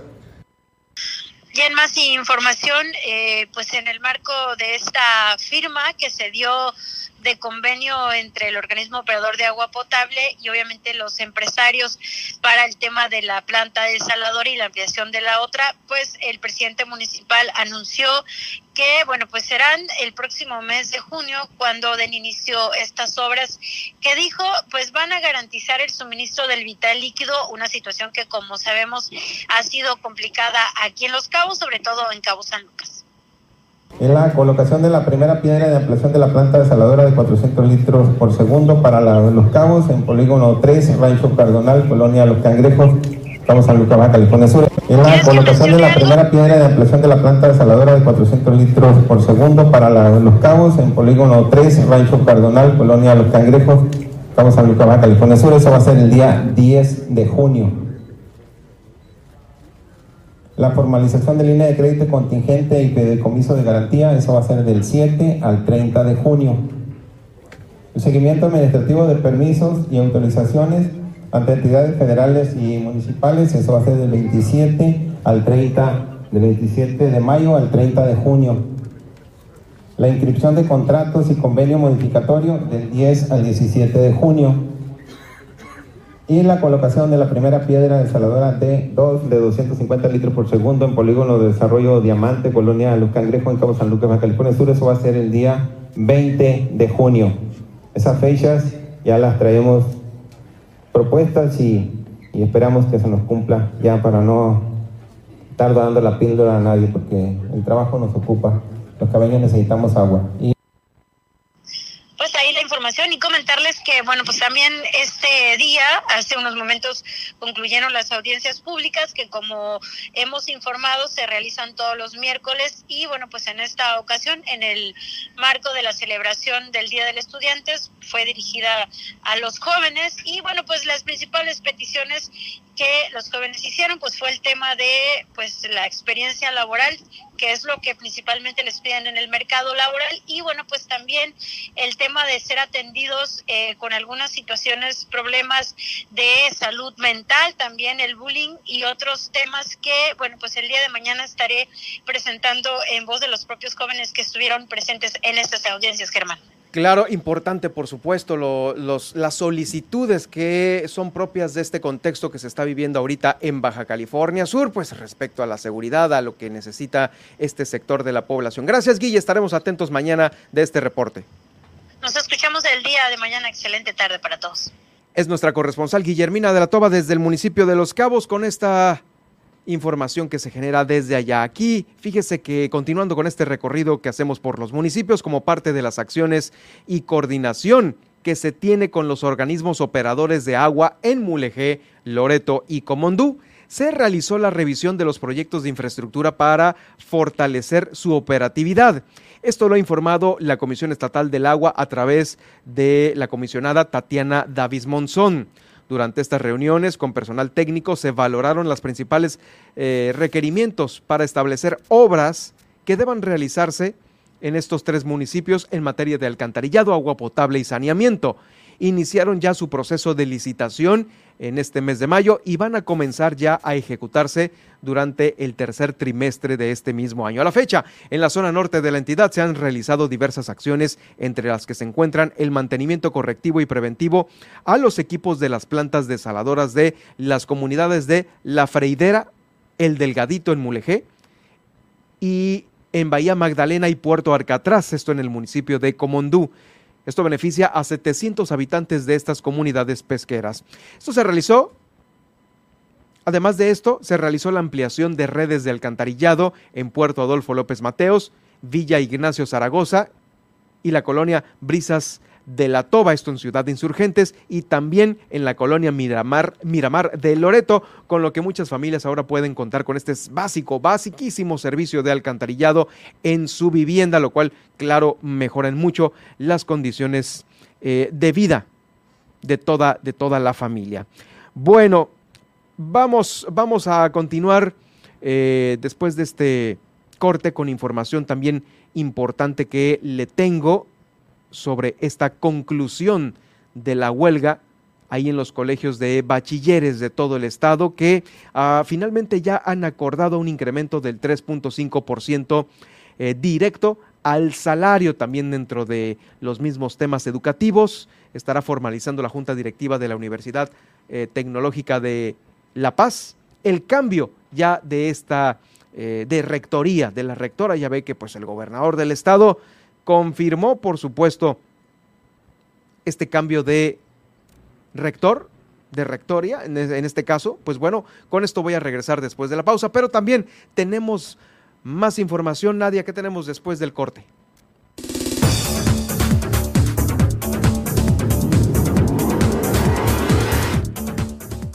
Al regresar, no se pierdan los principales titulares de las portadas nacionales e internacionales. El Bronco podría enfrentar su proceso penal en libertad. Y también eh, Jalisco reporta primer caso sospechoso de hepatitis aguda infantil. Además, autobús con migrantes cae por barranco en carretera de San Luis Potosí. Y le traemos un breve informe sobre lo que pasó ayer en Texas con este tiroteo, el cual eh, pues resultó en 19 muertos, 19 menores muertos. Esta y mucha más más información al cierre de esta emisión en Milet Noticias Baja California Sur. En un momento continuamos.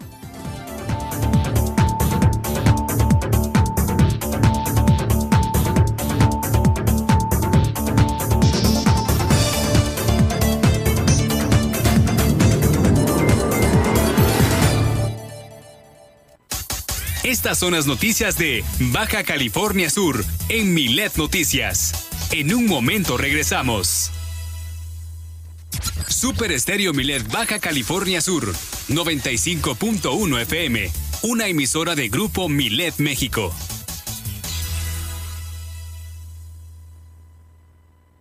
La regularización de autos ya está en marcha. Agenda tu cita al 612-123-9400, 123-9400. O acude al patio fiscal ubicado en Chametla, sobre la Transpeninsular. Este programa es temporal. La oportunidad es ahora. Gobierno del Estado, Baja California Sur, nos une.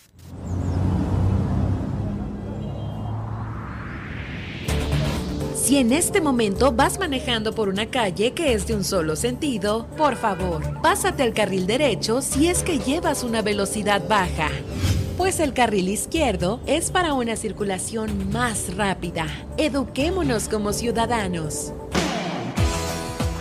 Porque en Super Estéreo Milet queremos una mejor ciudad. Cambiemos, cuidemos y mejoremos la paz. Esta es una campaña propia de Grupo Milet en beneficio de Baja California Sur. Mafioso, narco, cocinero, buchona, dealer, mula. No importa cómo te disfraces para traficar o meterte drogas químicas, de todas formas te destruyes. La sangre de las drogas nos mancha a todos. Mejor métete esto en la cabeza. Si te drogas, te dañas. Si necesitas ayuda, llama a la línea de la vida, 800-911-2000. Para vivir feliz, no necesitas meterte en nada. Haz que tu denuncia se escuche a través de Milet Noticias Baja California Sur. Desde ahora ponemos a tu disposición el 612-205-7777 para que denuncies y nos des tu opinión sobre los hechos que ocurren en tu ciudad. Escríbenos a través de WhatsApp al 612-205-7777 y haz que tu opinión se escuche a través de Milet Noticias Baja California Sur.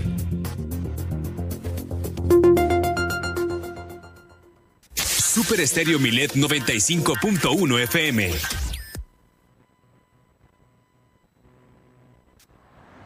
La mayoría de los siniestros viales son por exceso de velocidad. No guardar distancia. Pasarse un alto y usar el celular. Por eso, cuando manejes es importante mantener la atención y estar alerta. Eso significa no conducir bajo los efectos del alcohol, no conducir cansado y nunca manipular el celular. Si vas a manejar, mantén tu atención y no te pases. Gobierno del Estado de Baja California Sur. Germán Medrano y todas las noticias de Baja California Sur en un solo espacio. Milet Noticias. Continuamos.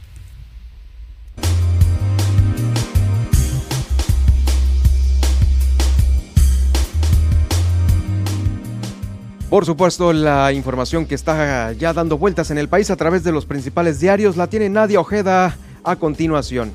Así es, in iniciemos con Milet Diario y es que el Bronco podría enfrentar su proceso penal en libertad.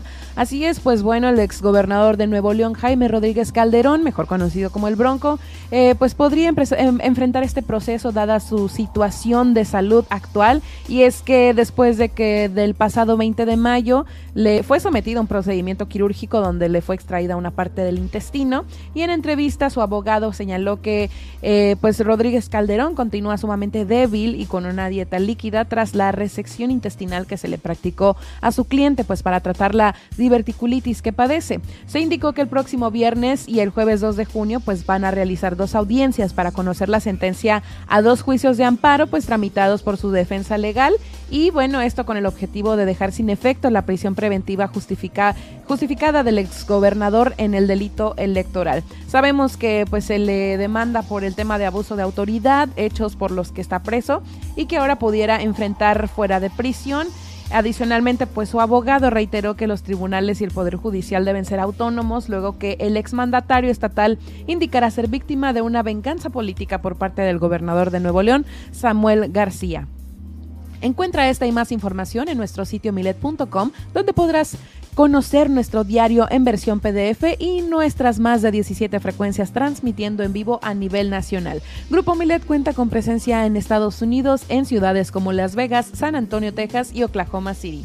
Ahora vamos con el Universal y es que aquí le traemos la nota completa. A los periodistas no hay que matarlos a balazos, hay que matarlos de hambre. Así, eh, pues, eh, y dieron a conocer los audios de este dirigente del eh, PRI, así lo dio a conocer Laida Sansores, pues justamente, ¿no? Dijo, qué terrible, qué doloroso, así calificó la gobernadora Laida Sansores los dichos del dirigente nacional del PRI, Alejandro Moreno, donde habla de manera súper despectiva sobre los periodistas. Esto lo hizo pues a través del programa Martes del Jaguar que transmite el gobierno de Campeche y bueno, pues la gobernadora justamente aprovechó para difundir el nuevo audio de Moreno Cárdenas.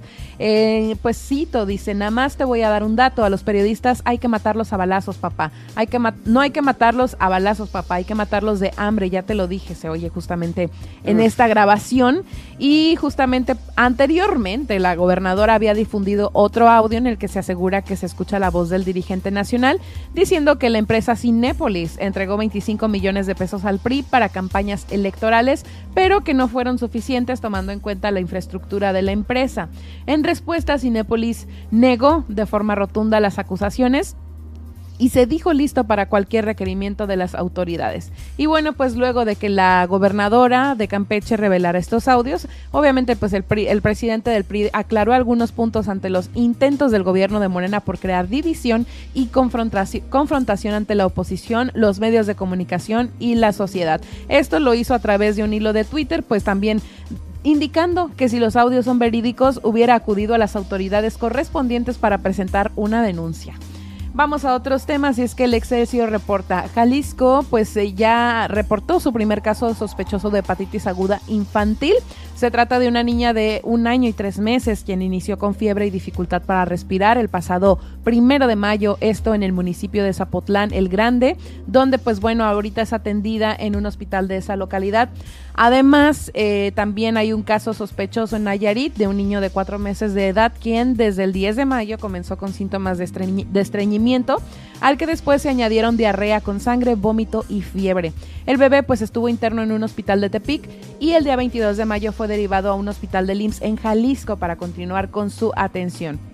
La Secretaría de Salud de Jalisco pues ya notificó ambos casos al gobierno federal y al asegurar que cumplen pues con los criterios y definición operacional para ser considerado como un caso sospechoso de hepatitis aguda grave de origen desconocidos. En tanto pues aún las autoridades sanitarias continúan en estudio en busca en busca justamente de determinar las causas del daño hepático.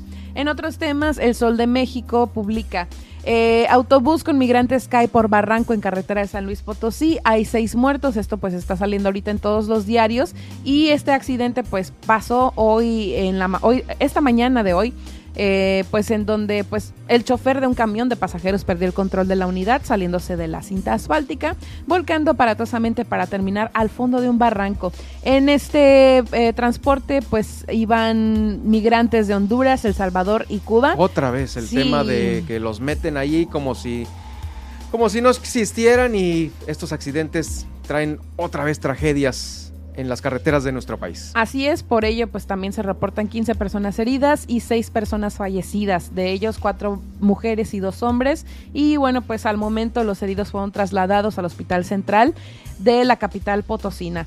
Fíjate que también aquí en la carretera que eh, pues conduce a Punta Prieta, Chapala, en Baja California, aquí en nuestro estado vecino, eh, ocurrió otro accidente, es el eh, accidente que ya ocurre allá en Baja California, pero venía desde La Paz este ex magistrado del Poder Judicial de la Federación de nombre Eduardo Rodríguez Álvarez viajaba en su motocicleta de La Paz a Mexicali. Lamentablemente eh, fue un accidente en donde perdió la vida en este tramo carreteros. Tenía 74 años y manejaba una Harley Davidson 2001.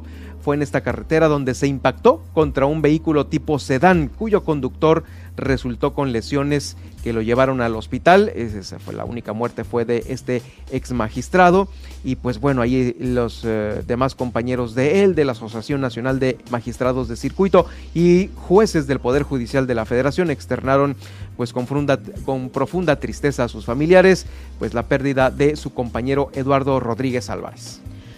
Lamentable. Bueno, pues en últimas noticias a nivel internacional, como les comentaba, eh, bueno, ahorita todos los diarios internacionales están publicando justamente el titular de que pues reportan la muerte de 19 menores de edad, esto pues tras un ataque que se suscitó en una primaria de Uvalde, Texas, y es que bueno, pues hasta ahorita eh, ya se sabe que el autor de la masacre anunció en Facebook que iba a atacar a una escuela aproximadamente 15 minutos antes de abrir fuego, así lo dijo el gobernador Greg Abbott en, un, en una conferencia de prensa. Pues bueno, el, sospechoso del tiroteo eh, se llamaba Salvador Ramos, tenía 18 años y se presume hasta la fecha que actuó solo. Eh, pues Facebook confirmó que confirmó casi de forma inmediata que aunque estas eh, advertencias se hicieron de forma privada a través del servicio de mensajería, eh, pues los mensajes se descubrieron tiempo después de la tragedia. En este mensaje se leía voy a abrir fuego en una escuela primaria, así lo especificó Greg Abbott en una conferencia, la que les menciono. Y bueno, pues en la línea temporal de este suceso, lo primero que pasó es que el joven le disparó a su abuela en la cara, salió, en ese momento ella contactó a la policía el joven armado huyó y mientras lo hacía tuvo un accidente vehicular justo afuera de la primaria y corrió a la escuela. Para esto ya lo iban persiguiendo, o sea, ya la policía, los oficiales estaban detrás de él y él logró intentó meterse por una puerta trasera de esta primaria, recorrió dos pasillos cortos y luego entró a un salón de clases en el lado izquierdo. Donde abrió fuego. Donde abrió fuego. Hasta el momento, pues todo lo que se ha publicado, eh, voy desde pues, bueno, ayer se declararon cuatro días de luto nacional en Estados Unidos. Claro. El presidente de Ucrania, este Volodymyr Zelensky, lamentó este tiroteo a través de un mensaje dentro del foro de Davos en Suiza, lamentando que pues en tiempo de paz continúen presentándose actos de violencia y mandó condolencias también a los padres y madres de las víctimas. Después de ello, pues también se publicó que eh, el Papa Francisco opinó sobre este tiroteo pidiendo que se pare con la circulación indiscriminada de armas eh, López Obrador, como ya les comenté, pues también del pésame del tiroteo en Texas. entre otros temas, pues después eh, surgió la información que tanto alumnos y maestras fueron asesinados. Eh, el embajador de Estados Unidos en México, Ken Salazar, pidió mayor control de armas en Estados Unidos tras este masacre. Todos. Todos. Todos están pues pidiendo este control y que se dejen de vender como si fueran cosas del Oxxo, ¿no? Las pistolas. Sí, en los supermercados. En Estados Unidos, ahí cualquiera este, puede eh, venderlo. Y, lo decía ayer el presidente, ¿no? Este es tema de pues los cabilderos ahí que no quieren que los grandes empresarios que producen estas armas, eh, pues eh, con tanta lana que tienen, pues ahí se entabean a todos los, los miembros de la Cámara Alta, ¿no? Y es lamentable también que cada que pasa un hecho como este, el último fue hace cuatro años, este es el tema, pero no va a ningún lado. O sea, el tema siempre es entremos con la regulación de armas en Estados Unidos, la venta, y hasta ahí llega. Entonces, pues bueno, uno más, tristemente. Sí, tristemente, varios más, Nadia. Gracias. Ahorita nos escuchamos en el resumen. Por lo pronto aquí, el día de hoy, miércoles 25, se dio por concluida la huelga en los colegios de bachilleres Covach. Esto después de que tuvieron un acuerdo con el gobierno del estado que contempla un incremento del 3.5% directo al salario. Esto ya lo negociaron y déjeme decirle que ya... Eh, el día de mañana, mm, jueves ya, va a ser cuando inicien las clases. Hoy todavía no, hoy se tienen que levantar las banderas, eh, medio prepararse para que los horarios habituales de clases. Mañana inician ya en los horarios eh, pues que todo mundo estaba acostumbrado. Esto ahí en, en, los colegios de bachilleres. También el gobernador del estado hizo la presentación oficial del nuevo secretario de Seguridad Pública, cargo que será ocupado por Luis Alfredo Cancino Vicente. En esta ceremonia también fue despedido el capitán Javier López García, eh, quien dijo el gobernador del estado, a donde quiera que vaya, tiene una mano amiga. Ahora este eh, nuevo secretario de Seguridad Pública, pues ha reafirmado ya el compromiso con toda la comunidad de aquí de Baja California Sur. Mencionó que en conjunto con la Guardia Nacional, el Ejército y la Secretaría de Marina Armada de México eh, y otros cuerpos de seguridad, Baja California Sur tiene que estar dentro de los estados más seguros de todo el país. Bueno, pues enhorabuena por el nuevo secretario de Seguridad Pública. Eh, es Luis Alfredo Cancino Vicente. Le deseamos eh, pues mucha suerte en esta nueva encomienda.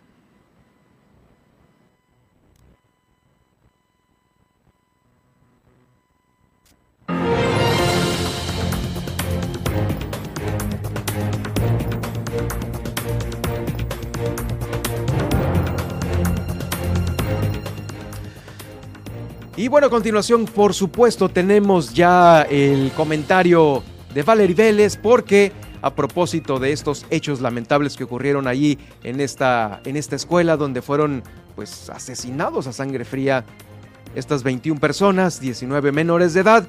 Mucho tiene que ver con el tema de los videojuegos que promueven a diestra y siniestra, eh, claro, la violencia, la violencia a través de armas. Te escuchamos a continuación, Valerie.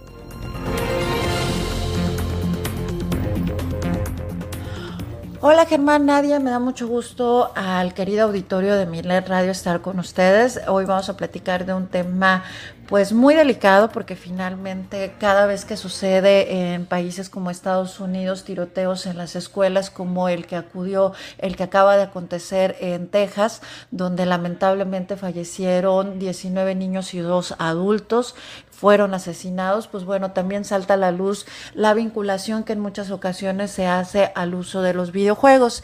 Y si no, eh, si no, digamos que no meternos mucho en la parte psicológica, eso a lo mejor ya nuestra queridísima Marta del Riego pudiera hacer ya un contexto mucho más amplio. Lo que sí es importante y queremos recomendar esta semana es que los adultos que estén bajo la tutela de niños y niñas, pues se den a la tarea de revisar que la clasificación esté adecuada para los niños. Los, para quienes no saben, porque además hay muchas personas que no saben, los videojuegos tienen una clasificación. Esas letras que de repente vemos en las portadas o en las cajitas de los videojuegos es una clasificación que está establecida. En el caso de México está publicado en el diario oficial los lineamientos generales del sistema mexicano de equivalencias de clasificación de contenidos de videojuegos. Esta clasificación es muy importante porque aunque la Ley General de Derechos de Niñas y Niñas y Adolescentes en nuestro país,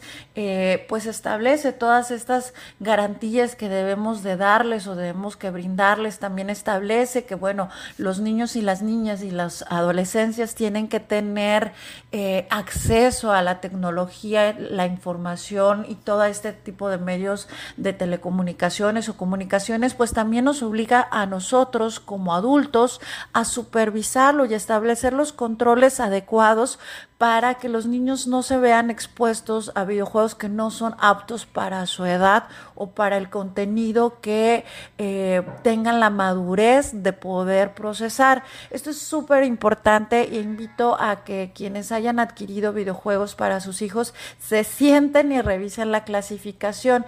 Para nuestro país tenemos la clasificación la A, la B, la B15, la C y la D. Son cinco clasificaciones que tienen eh, a lo mejor en Estados Unidos y en otros países otras clasificaciones. Vamos a hablar de lo que ocurre en nuestro país. La clasificación A es para todos estos videojuegos que son para todo el público, es decir, que no contiene violencia, que no contiene sangre, es una, digamos, animaciones de fantasía, que son ligeras, que tiene un contenido donde no va a haber drogas, donde no va a haber desnudez, digamos que son todos estos videojuegos donde está garantizada de alguna manera la seguridad para ellos. También es importante entender que va avanzando. Eh, en Estados Unidos esta clasificación se conoce como la clasificación E, que es everybody, es decir, es para todos. Esta clasificación E significa la A en México y que es para todo el público. La siguiente grado de, este, de clasificación, vamos como en escalones, va poniéndose más intenso. La clasificación B es la clasificación para mayores de 12 años y en Estados Unidos la podemos encontrar como E más 10 más. Esto significa que es contenido ya para adolescentes de 12 años o más o para niños o niñas de mayores de 12 años y que aquí ya podemos encontrar alguna ligera fantasía de temas oeces, algunos insinuantes, ya pudiera haber un lenguaje moderado, algunas travesuras cómicas, pudiera tener algunas referencias eh, sexuales, pero eh, bueno, más bien de violencia, pero no contenido sexual.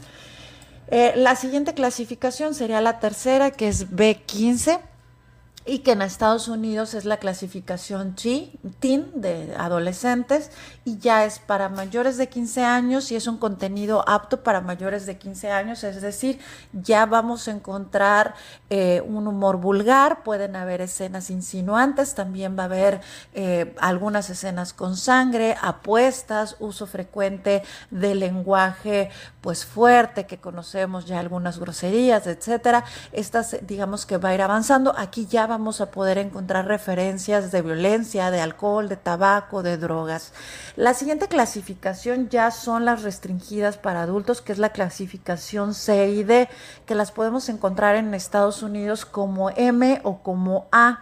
La clasificación C es para 18 años. Esta ya contiene un lenguaje fuerte, contiene humor para adultos, ya hay contenido sexual, drogas, alcohol y bueno, un sinnúmero de elementos que evidentemente no son para menores de edad y también vamos a tener la clasificación D, que es la más alta respecto a sus restricciones, donde eh, es un contenido altamente violento, altamente explícito, ya con escenas de sangre prolongadas, sexuales también prolongadas, sexualidad gráfica frecuente, vamos a encontrar desnudos y también vamos a poder ubicar escenas que eh, no pudieran ser de contenido apto para menores. Es muy importante establecer que tanto la clasificación A y D en nuestro país no pueden ser adquiridos por menores de edad. Es decir, solamente las personas que eh, muestren su credencial de lector donde dicen que es un mayor de edad pueden adquirir este tipo de videojuegos. Por eso es nuestra responsabilidad como tutores de los niños, niñas o adolescentes sí revisar esta clasificación, porque de repente nada más se acerca y nos dicen, mira, yo quiero este videojuego y no nos sentamos a revisar que cumpla con los elementos mínimos de acceso para los menores.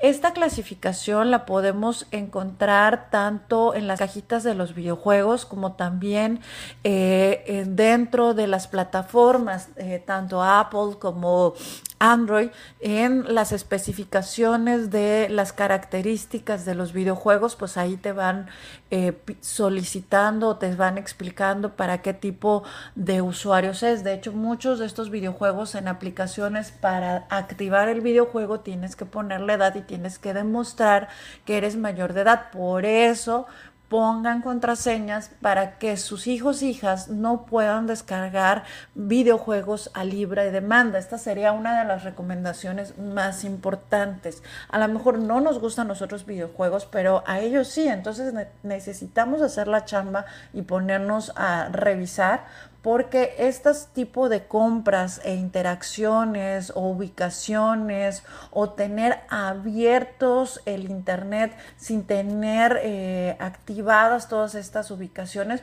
pues podemos permitir que nuestros niños o niñas estén en un riesgo. Y esto es importante porque de repente eh, sucede, ¿no? Que decimos, es que mi hijo o hija vio esta escena. Pues sí, pero no te pusiste a revisar antes que ese videojuego no cumple con los lineamientos de edad. Por más que esté de moda, ahí tiene que haber pues también eh, la responsabilidad de quienes estamos al cargo de la tutela sería la recomendación pues sí ponerse a revisar eh, que estos videojuegos cumplan con la categoría.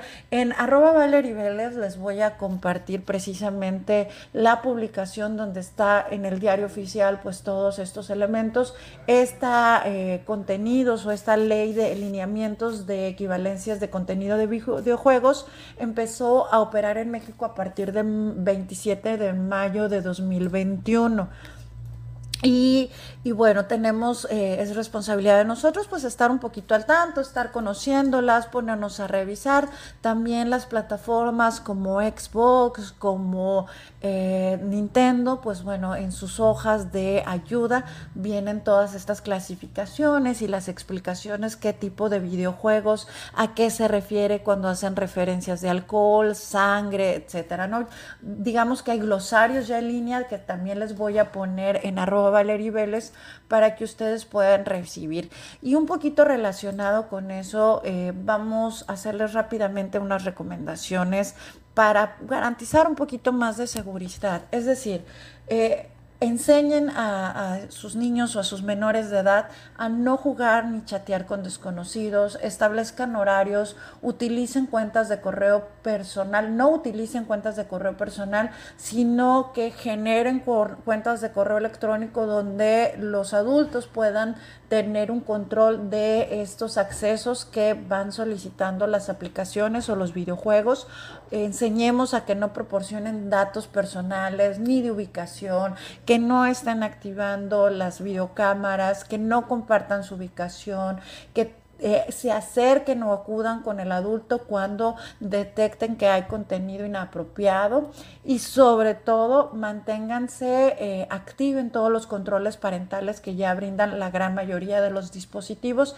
Es muy importante que exista una supervisión y bueno, si hay algún tipo de amenaza también tenemos que reportarla. También tenemos, eh, por ejemplo, en Baja California Sur, la página de ciberseguridad o ciber policía donde podemos reportar esto. Y la invitación, como siempre, Germán, Nadia y a todos quienes nos escuchan en Milet Radio es tengamos un acceso responsable a toda esta tecnología. La tecnología en sí misma no es buena o mala, sino depende de cada uno de los usuarios. Y en este caso, eh, cuando hablamos de videojuegos y menores de edad, niños y niñas, pues tenemos nosotros un gran grado de responsabilidad. Revisemos qué tipo de aplicaciones y por ahí yo creo que la siguiente semana vamos a platicar de una aplicación social que me han estado preguntando con frecuencia que se llama Discord, porque, eh, bueno, de repente hay como muchas dudas de qué tipo de controles tiene para niños. De entrada, eh, malas noticias para los niños y niñas. Esta red social, como todas las redes sociales, no son aptas para menores de edad. De hecho, en la plataforma de Apple, su recomendación es de 17 años o más. Entonces, pues bueno, con eso los dejamos en arroba Valerie Vélez y pues bueno, qué tristeza que sucedan estos hechos, pero también entendamos que el uso de videojuegos esto es aparte y esto tiene otro, otra connotación y que es importante no alarmarnos, pero sí tomar conciencia de que no todo el contenido de los videojuegos o las aplicaciones es para todas edades. Nos vemos la siguiente semana en Milet Radio.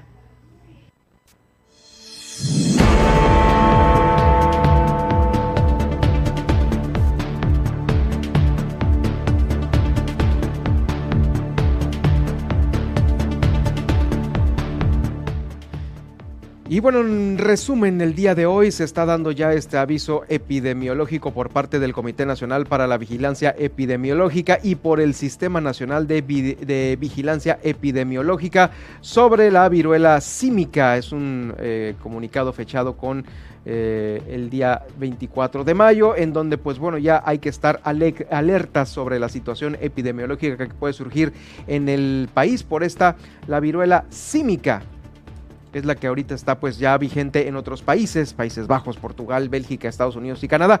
Eh, aquí en el país no se han identificado casos, sin embargo, este Sistema Nacional de Vigilancia Epidemiológica ya está eh, pues eh, dando aviso a todas las clínicas y sistemas de salud del país ante la identificación de casos, qué es lo que se tiene que hacer. Están avisados la Sedena, la Marina, la Secretaría de Salud, el ISTE, el Seguro Social, Pemex, el DIF y también el Instituto Nacional de Pueblos Indígenas.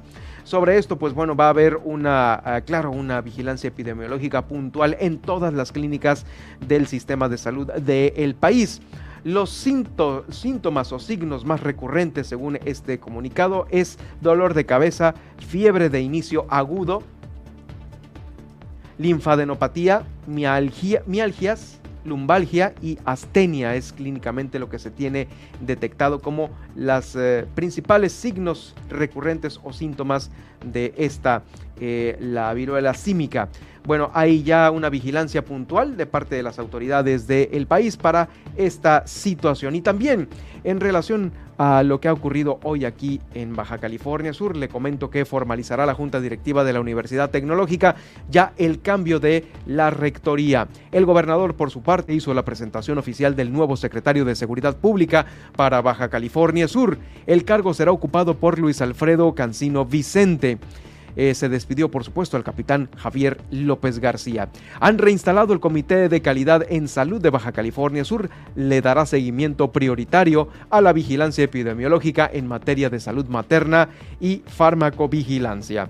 Avanza el gobierno de Baja California Sur en la limpieza de arroyos. Van a trabajar en puntos ya detectados como de riesgo para la población. Tan solo Dos Cabos tiene 45 mil personas en zonas de alto riesgo. Proponen en el Congreso una modificación a la ley de pesca estatal para que se le agregue la palabra combate a la pesca ilegal. La nave espacial Starliner de la compañía Boeing regresará a la Tierra el día de hoy. Podrá ser vista en su reentrada a la atmósfera por ahí de las 4 eh, de la tarde con 40 minutos, casi en 40-42 minutos, y podrá ser vista desde los municipios de Loreto, Comondú y Mulegé.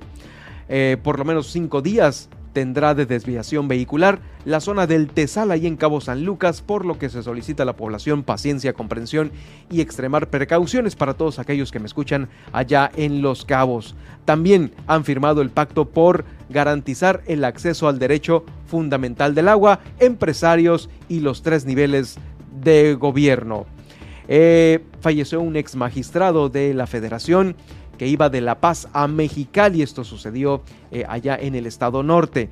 Se dio por concluida la huelga del Colegio de Bachilleres de aquí de Baja California Sur. Tuvieron un acuerdo que contempla un incremento del 3.5% directo al salario. Y en la nacional e internacional el Bronco podría enfrentar su proceso penal en libertad, así lo dijo su abogado, y es que esto después de que el pasado 20 de mayo el exmandatario fuera sometido a un procedimiento quirúrgico donde le fue extraída una parte de su intestino. Además, a los periodistas no hay que matarlos a balazos, hay que matarlos de hambre, así lo dijo el dirigente del PRI, y esto lo expuso la gobernadora de Campeche, Laida Sansores, y es que esto lo reveló justamente en un programa llamado eh, Martes de Jaguar, y bueno, pues ahí se armó pues el zafarrancho sobre este tema.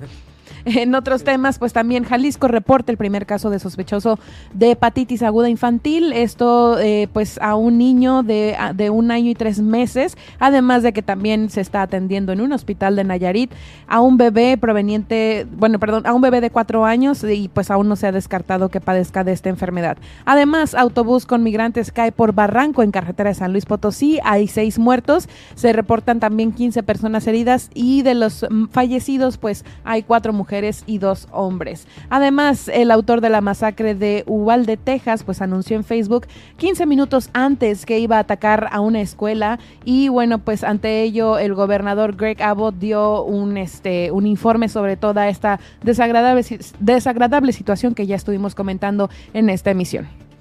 Gracias Nadia, nos escuchamos ya el día de mañana, gracias a usted que nos acompañó en Los Cabos y aquí por supuesto en la capital del estado y en redes sociales a través de los podcasts que usted ya sabe dónde localizarlos, a través de las noticias con Germán Medrano. Nos escuchamos mañana Nadia, gracias. Muchísimas gracias.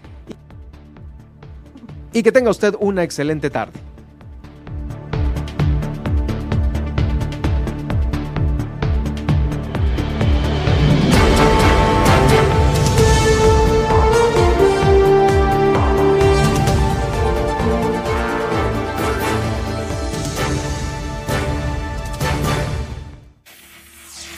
Hemos informado